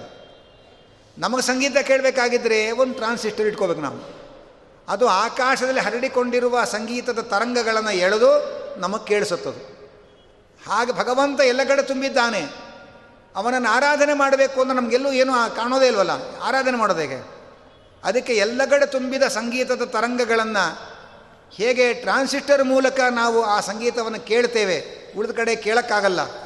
ಹಾಗೆ ಎಲ್ಲ ಕಡೆ ಇರೋ ದೇವರನ್ನ ಎಲ್ಲ ಕಡೆ ಕಾಣೋಕ್ಕಾಗಲ್ಲ ನಮ್ಮ ಕೈಯಲ್ಲಿ. ಅದಕ್ಕೋಸ್ಕರ ಒಂದು ಪ್ರತಿಮೆ ಅಂದರೆ ಅದೊಂದು ಟ್ರಾನ್ಸಿಸ್ಟರ್ ಇದ್ದ ಎಲ್ಲ ಕಡೆ ಹರಡಿಕೊಂಡಿರೋ ದೈವೀ ಶಕ್ತಿಯನ್ನು ಅದರಲ್ಲಿ ಹಿಡಿದು ಆವಾಹನೆ ಮಾಡಿ ಅದರ ಮೂಲಕ ದೇವರನ್ನು ಆರಾಧನೆ ಮಾಡ್ತೇವೆ ನಾವು. ಇದಕ್ಕೋಸ್ಕರ ದೇವಸ್ಥಾನ, ಇದಕ್ಕೋಸ್ಕರ ದೇವರ ಪ್ರತಿಮೆ ಇರೋದು. ಇದನ್ನು ಅರ್ಥ ಮಾಡ್ಕೊಳ್ಳದೆ ಆ ಜಡವಾದ ಕಲ್ಲು ಕಲ್ಲೇ ಶರಿ ದೇವರು ಅಂತ ತಿಳ್ಕೋಬಾರ್ದು. ಅನ್ನೋದನ್ನು ವೇದವ್ಯಾಸ ದೇವರು ಬ್ರಹ್ಮಸೂತ್ರದಲ್ಲಿ ನಿರೂಪಣೆ ಮಾಡ್ತಾರೆ. ಆದ್ದರಿಂದ ವಿಗ್ರಹವನ್ನೇ ದೇವರು ಅಂತ ಆರಾಧನೆ ಮಾಡಬೇಡಿ ಅಂತ ನಮ್ಮವರೇ ಹೇಳಿದ್ದಾರೆ ವೇದವ್ಯಾಸದೇವರೇ ಹೇಳಿದ್ದಾರೆ, ಇನ್ಯಾರೋ ಹೇಳಿದ್ದಲ್ಲ. ಆದರೆ ವಿಗ್ರಹದಲ್ಲಿ ದೇವರೇ ಇಲ್ಲ ಅಂತ ಅವರ ಸಮಸ್ಯೆ. ಎಲ್ಲ ಕಡೆ ತುಂಬಿರೋ ದೇವರು ವಿಗ್ರಹದಲ್ಲಿ ಹೇಗಿರ್ತಾನೆ? ವೇದಿವ್ಯಾಸರು ಹೇಳಿದ್ರು ವಿಗ್ರಹದಲ್ಲಿರೋ ದೇವರು ಎಲ್ಲ ಕಡೆ ಹೇಗಿರ್ತಾನೆ? ವೇದಿವ್ಯಾಸದವರು ಕೇಳ್ತಾರೆ, ವಿಗ್ ಎಲ್ಲ ಕಡೆ ಇದ್ದಾನೆ ಅಂತ ಅಂದಮೇಲೆ ವಿಗ್ರಹ ಇರಬೇಕಲ್ಲ. ವಿಗ್ರಹ ಬಿಟ್ಟು ಎಲ್ಲ ಕಡೆ ಇದ್ದಾನೆ ಅಂತ ಹೇಳಬೇಕಾಗತ್ತೆ ಅವಾಗ. ಎಲ್ಲ ಕಡೆ ಇದ್ದಾನೆ ದೇವರು ಅಂತ ಹೇಳಿದ ಮೇಲೆ ಅವನು ವಿಗ್ರಹದಲ್ಲೂ ಇರಬೇಕು, ಕಂಬದಲ್ಲೂ ಇರಬೇಕು. ವಿಗ್ರಹದಲ್ಲಿ, ಕಂಬದಲ್ಲಿ ಎಲ್ಲ ಕಡೆ ಇದ್ರೇ ದೇವರು ಎಲ್ಲ ಕಡೆ ಇದ್ದಾನೆ ಅಂತ ಹೇಳಕ್ಕೆ ಬರೋದು. ಎಲ್ಲ ಕಡೆ ಇರೋ ದೇವರನ್ನ ವಿಗ್ರಹದಲ್ಲಿ ಹೇಗೆ ಹಿಡಿ, ಹಿಡಿದಾಕೋದು ಅಂದರೆ ವಿಗ್ರಹದಲ್ಲೇ ಇಲ್ಲದೆ ಇರೋ ದೇವರು ಎಲ್ಲ ಕಡೆ ಹೇಗಿರಕ್ಕೆ ಸಾಧ್ಯ ಅನ್ನೋ ಪ್ರಶ್ನೆಯೂ ಬರುತ್ತೆ. ಆದ್ದರಿಂದ ಭಗವಂತನನ್ನು, ಭಗವಂತನಿಗೆ ಒಂದು ಅಚಿಂತ್ಯವಾದ ಶಕ್ತಿ ಇದೆ. ಏನು ಅಂದರೆ ಅವನು ಇಡೀ ಜಗತ್ತನ್ನು ವ್ಯಾಪಿಸಿಕೊಳ್ತಾನೆ, ಒಂದು ಚಿಕ್ಕ ಪ್ರತಿಮೆ ಒಳಗೂ ಹಿಡಿಸ್ಕೋತಾನೆ.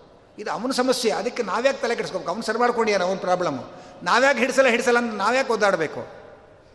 ಆ ಪರಮಾತ್ಮನಿಗೆ ಒಂದು ವಿಶೇಷವಾದ ಶಕ್ತಿ ಇದೇನು ಅಂದರೆ ಅವನು ಒಂದು ರೂಪದಿಂದ ಇಡೀ ಬ್ರಹ್ಮಾಂಡವನ್ನೇ ತನ್ನ ಹೊಟ್ಟೆ ಒಳಗೆ ತುಂಬಿಕೊಳ್ತಾನೆ. ಇನ್ನೊಂದು ರೂಪದಿಂದ ಬ್ರಹ್ಮಾಂಡದ ಕಣಕಣಗಳ ಒಳಗೂ ತುಂಬಿಕೊಳ್ತಾನೆ. ಇದು ಭಗವಂತನಿಗಿರತಕ್ಕ ವಿಶೇಷವಾದ ಶಕ್ತಿ. ನಮಗಿಲ್ವಲ್ಲ ಅಂದರೆ ನಾವು ದೇವರಲ್ಲ, ನಮಗಿಲ್ಲ ಅಷ್ಟೇ.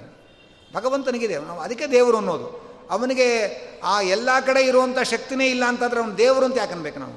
ಅವನು ಸ್ವತಂತ್ರ, ಸರ್ವೋತ್ತಮನಾದ, ಸರ್ವಸಮರ್ಥನಾದ ಭಗವಂತ ಅವನು. ಆದ್ದರಿಂದ ಅವನು ಸರ್ವತ್ರ ವ್ಯಾಪತನು ವ್ಯಾಪ್ತನೂ ಹೌದು, ಸರ್ವಶಕ್ತನೂ ಹೌದು. ಸರ್ವತ್ರ ವ್ಯಾಪ್ತನಾದ ಭಗವಂತ ಸರ್ವಶಕ್ತನೂ ಆದ್ದರಿಂದ ಅವನು ಎಲ್ಲ ಕಡೆ ತುಂಬಿಕೊಳ್ತಾನೆ ಒಂದು ರೂಪದಿಂದ, ಇನ್ನೊಂದು ರೂಪದಿಂದ ಎಲ್ಲ ಪ್ರತಿಮೆಗಳ ಒಳಗೂ ಇರ್ತಾನೆ. ಅಣೋರಣೀಯಾನ್ ಮಹತೋ ಮಹೀಯಾನ್. ಅಣುವಾದ ವಸ್ತುಗಳ ಒಳಗೂ ಅವನು ಅಂತರ್ಯಾಮಿಯಾಗಿದ್ದಾನೆ. ಮಹತ್ತಾದ ವಸ್ತುಗಳನ್ನು ನಾವೇನು ಅಂದ್ಕೊಂಡಿದ್ದೇವೆ? ಅದರೊಳಗೂ ಅದಕ್ಕೆ ಅದನ್ನೂ ಮೀರಿದ, ಅದನ್ನು ತನ್ನೊಳಗೆ ತುಂಬಿಸಿಕೊಂಡ ಮಹಾನುಭಾವ ಭಗವಂತ. ಆದ್ದರಿಂದ ಆ ಭಗವಂತ ಎಲ್ಲ ಕಡೆ ಇದ್ದಾನೆ. ಆದ್ದರಿಂದಲೇ ಅವನ ಪ್ರತಿಮೆಯಲ್ಲೂ ಇದ್ದಾನೆ. ಎಲ್ಲ ಕಡೆ ಇರೋ ಶಕ್ತಿ ಇದೆ. ಪುಟ್ಟ ಪ್ರತಿಮೆ ಒಳಗೂ ಇರೋ ಶಕ್ತಿ ಇದೆ ಭಗವಂತನಿಗೆ. ಆದ್ದರಿಂದ ಇದೇನು ಸಮಸ್ಯೆ ಅಲ್ಲ ಅಂತ ಶಾಸ್ತ್ರ ಹೇಳುತ್ತೆ. ಆದಂತೆ ಆದ್ದರಿಂದ ಕಲ್ಯಾಣತಮಂ ಎತ್ತೇ ರೂಪಂ ತತ್ತೇ ಪಶ್ಯಾಮಿ. ನೀನು ಮಂಗಲಮಯವಾದ ರೂಪ ಏನಿದೆ ಅದನ್ನು ನಾನು ನೋಡಬೇಕಪ್ಪ.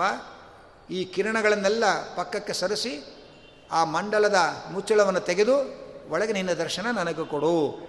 ಇದು ದೇವರಲ್ಲಿ ಪ್ರಾರ್ಥನೆ ಮಾಡುವ ವಿಧಾನ ಅಂತ ಉಪನಿಷತ್ತು ನಮಗೆ ತಿಳಿಸಿಕೊಡ್ತಾ ಇದ್ದರು ಈ ಚಿಂತನೆಯನ್ನು ಯಾರು ಮಾಡಿದ್ರು? ಸ್ವಾಯಂಭವ ಮನುಗಳು ಮಾಡಿದ್ರು. ಆ ಸ್ವಯಂಭುವನು ಭಗವಂತನನ್ನು ಧ್ಯಾನ ಮಾಡ್ತಾ, ಹೃದಯದಲ್ಲಿ ಕಣ್ಮುಚ್ಚಿ ಧ್ಯಾನ ಮಾಡ್ತಾ ಇರಬೇಕಾದ್ರೆ ಭಗವಂತ ಸೂರ್ಯಮಂಡಲಾಂತರ್ಗತನಾಗಿ ಜಗತ್ತನ್ನು ರಕ್ಷಣೆ ಮಾಡ್ತಾ ಇದ್ದಿ, ಜಗತ್ತನ್ನು ಸೃಷ್ಟಿ ಮಾಡ್ತಾ ಇದ್ದಿ. ಇಂತಹ ನೀನು ನಿನ್ನ ದರ್ಶನ ನಮಗೆ ಕೊಡಬೇಕಪ್ಪ. ಆದರೆ ನಿನ್ನನ್ನು ಕಾಣಲಿಕ್ಕೆ ಆ ಸೂರ್ಯಮಂಡಲದಲ್ಲಿ ತುಂಬಿಕೊಂಡ ಕಿರಣಗಳು ನಮಗೆ ಅಡ್ಡಿಪಡಿಸ್ತಾ ಇದೆ. ಕಿರಣಗಳನ್ನು ಪಕ್ಕಕ್ಕೆ ಸರಿಸ್ಕೊಂಡು ನೀನು ನೋಡೋಕೆ ನಮ್ಗೆ ಶಕ್ತಿ ಇಲ್ಲ. ಕಿರಣ, ಕಿರಣಗಳನ್ನು ಪಕ್ಕಕ್ಕೆ ಸರಿಸ್ಕೊಂಡ್ರು ಆ ಮಂಡಲದ ಮುಚ್ಚಳ ತೆಗಲಿಕ್ಕೆ ನಮ್ಮ ಕೈಲಾಗಲ್ಲ ಅದು ನೀನು ನಿನ್ನ ಭಕ್ತರಿಗೆ, ಭಕ್ತನಾದ ನನಗೆ ದರ್ಶನ ಕೊಡುವುದಕ್ಕೆ ಆ ಕಿರಣಗಳ ಪರದೆಯನ್ನು ಪಕ್ಕಕ್ಕೆ ಸರಿಸು. ಅದರೊಳಗಿರುವ ಆ ಮಂಡಲವನ್ನು ಭೇದಿಸಿ ಅದರೊಳಗಿರುವ ನಿನ್ನ ದರ್ಶನ ಕೊಡು ಎಂಬುದಾಗಿ ಭಗವಂತನ ದರ್ಶನವನ್ನು ಪ್ರಾರ್ಥನೆ ಮಾಡಿಕೊಳ್ಳುವ ವಿಧಾನವನ್ನು ಸ್ವಯಂಭೂಮನು ಹೇಗೆ ದೇವರನ್ನು ಪ್ರಾರ್ಥನೆ ಮಾಡಿಕೊಂಡ ದರ್ಶನಕ್ಕೋಸ್ಕರ ಅನ್ನುವುದನ್ನು ಈ ಮಂತ್ರ ನಮಗೆ ವಿವರಿಸಿಕೊಡ್ತಾ ಇದೆ. ಇನ್ನೊಂದು ಈ ಇದಕ್ಕೆ ಮುಂಚೆ ನಾವು ಕೇಳಿದ ಪ್ರಶ್ನೆ, ಶರೀರ ಇದ್ದವರಿಗೆಲ್ಲ ದುಃಖ, ರೋಗ, ರುಜುನಗಳಿದೆ. ದೇವರಿಗೂ ಶರೀರ ಒಪ್ಪಿದರೆ ಅವನಿಗೂ ರೋಗ, ರುಜುನಗಳು ಬರುತ್ತಲ್ವಾ ಅನ್ನೋ ಆತಂಕ ಕೆಲವರಿಗೆ.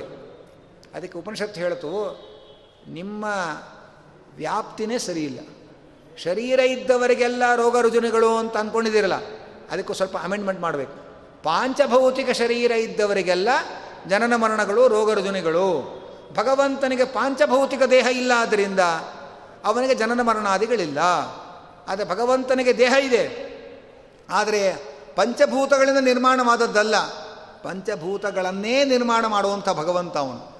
ಹಾಗಿರಬೇಕಾದ್ರೆ ಅವನಿಗೆ ಪಾಂಚಭೌತಿಕ ಶರೀರ ಇಲ್ಲ ಆದ್ದರಿಂದ ಬಂಗಾರದಲ್ಲಿ ಒಂದು ಪ್ರತಿಮೆ ಮಾಡಿದರೆ ಆ ಒಬ್ಬ ನಿಮ್ಮ ನಿಮ್ಮ ಆಕಾರವನ್ನು ಬಂಗಾರದ ಪ್ರತಿಮೆ ಮಾಡಿದರೆ ನಿಮಗಿರೋ ರೋಗಗಳೆಲ್ಲ ಬಂಗಾರದ ಪ್ರತಿಮೆಗೆ ಬರುತ್ತೇನು? ಬಂಗಾರದ ಜಡ ಅದು. ಆ ಜಡವಾದ ಬಂಗಾರದ ಪ್ರತಿಮೆಗೇ ಅದು ಯಾರ ಪ್ರತಿಮೆ ಮಾಡ್ತೇವೋ, ಆ ವ್ಯಕ್ತಿಯಲ್ಲಿರತಕ್ಕ ರೋಗ ರುಜಿನಗಳೆಲ್ಲ ಅವನದ, ಅವನಂತೆ ಆಕಾರ ಇರುವ ಅವನ ಚಿನ್ನದ ಪ್ರತಿಮೆ ಒಳಗೆ ಬರಕ್ಕೆ ಸಾಧ್ಯವೇ ಇಲ್ಲ. ಹಾಗೆ ನಮ್ಮಲ್ಲಿರುವ ರೋಗ ರುಜಿನಗಳೇ ನಮ್ಮ ಪ್ರತಿಮೆಯಲ್ಲಿ ಬರಲ್ಲ ಅಂದಮೇಲೆ ಭಗವಂತನಲ್ಲಿ ಬರೋಕ್ಕೆ ಸಾಧ್ಯ. ಅವನು ಜ್ಞಾನಾನಂದಮಯವಾದ ರೂಪ, ಅಪ್ರಾಕೃತವಾದ ಪ್ರಕೃತಿಯ ನಿರ್ಮಾಣವಲ್ಲದೇ ಇರುವ ಅಪ್ರಾಕೃತವಾದ ಜ್ಞಾನಾನಂದಮಯ ಸ್ವರೂಪ ಆದ್ದರಿಂದ ಅವನ ಆ ರೂಪದಲ್ಲಿ ಯಾವ ರೋಗ ರುಜುನಗಳಿಗೂ ಅವಕಾಶ ಇಲ್ಲ. ಆದ್ದರಿಂದ ಏನೇ ಗೊಂದಲಗಳನ್ನೆಲ್ಲ ತಲೆಯಲ್ಲಿ ತುಂಬಿಕೊಂಡು ದೇವರ ಧ್ಯಾನಕ್ಕೆ ಕೂತ್ಕೊಂಡ್ರೆ ಗೊಂದಲಗಳೇ ಕಾಡ್ತಾ ಇರುತ್ತೆ ಹೊರತು ದೇವರನ್ನು ಧ್ಯಾನ ಮಾಡೋಕ್ಕಾಗಲ್ಲ. ಆದ್ದರಿಂದ ಮೊದಲು ಈ ಗೊಂದಲಗಳನ್ನೆಲ್ಲ ನಿವಾರಣೆ ಮಾಡ್ಕೋಬೇಕು. ನಿವಾರಣೆ ಮಾಡ್ಕೊಳ್ಬೇಕಾಗಿದ್ರೆ ಉಪನಿಷತ್ತಿನ ಚಿಂತನೆಯನ್ನು ನಾವು ಮನಸ್ಸಲ್ಲಿ ತುಂಬಿಕೊಳ್ಬೇಕು. ಎಂಬ ಅಂಶವನ್ನು ಹೇಳ್ತಾ ಇವತ್ತಿನ ಪ್ರವಚನವನ್ನು ಮಧ್ವಾಂತರ್ಗತ ವೇದಿವ್ಯಾಸ್ತರು ಸಮರ್ಪಣೆ ಮಾಡ್ತಾ ಇದ್ದೇನೆ. ಕೃಷ್ಣಾರ್ಪಣ ಮಸ್ತು ಕಾಯೇನ ವಾಚ ಮನಸೇಂದ್ರಿಯೈರ್ವ ಬುದ್ಧ್ಯಾತ್ಮನಾವಾನು ಸುತಸ್ವಭಾವ ಕರೋಮಿ ಯದ್ಯತ್ ಸಕಲಂ ಪರಸ್ಮೈ. ನಾರಾಯಣಾಯೇತಿ ಸಮರ್ಪಯಾಮಿ. ಯಸ್ಸರ್ವಗುಣಸಂಪೂರ್ಣ ಸರ್ವದೋಷ ವಿವರ್ಜಿತ. ಪ್ರಿಯತಾಂ ಪ್ರೀತ ಏವಾಲಂ ವಿಷ್ಣುರ್ಮೇ ಪರಮಸುಹೃತ್ ಪ್ರೀಣಯಾಮೋ ವಾಸುದೇವಂ ದೇವತಾಮಂಡಲ ಅಖಂಡಮಂಡನಂ ಪ್ರೀಣಯಾಮೋ ವಾಸುದೇವಂ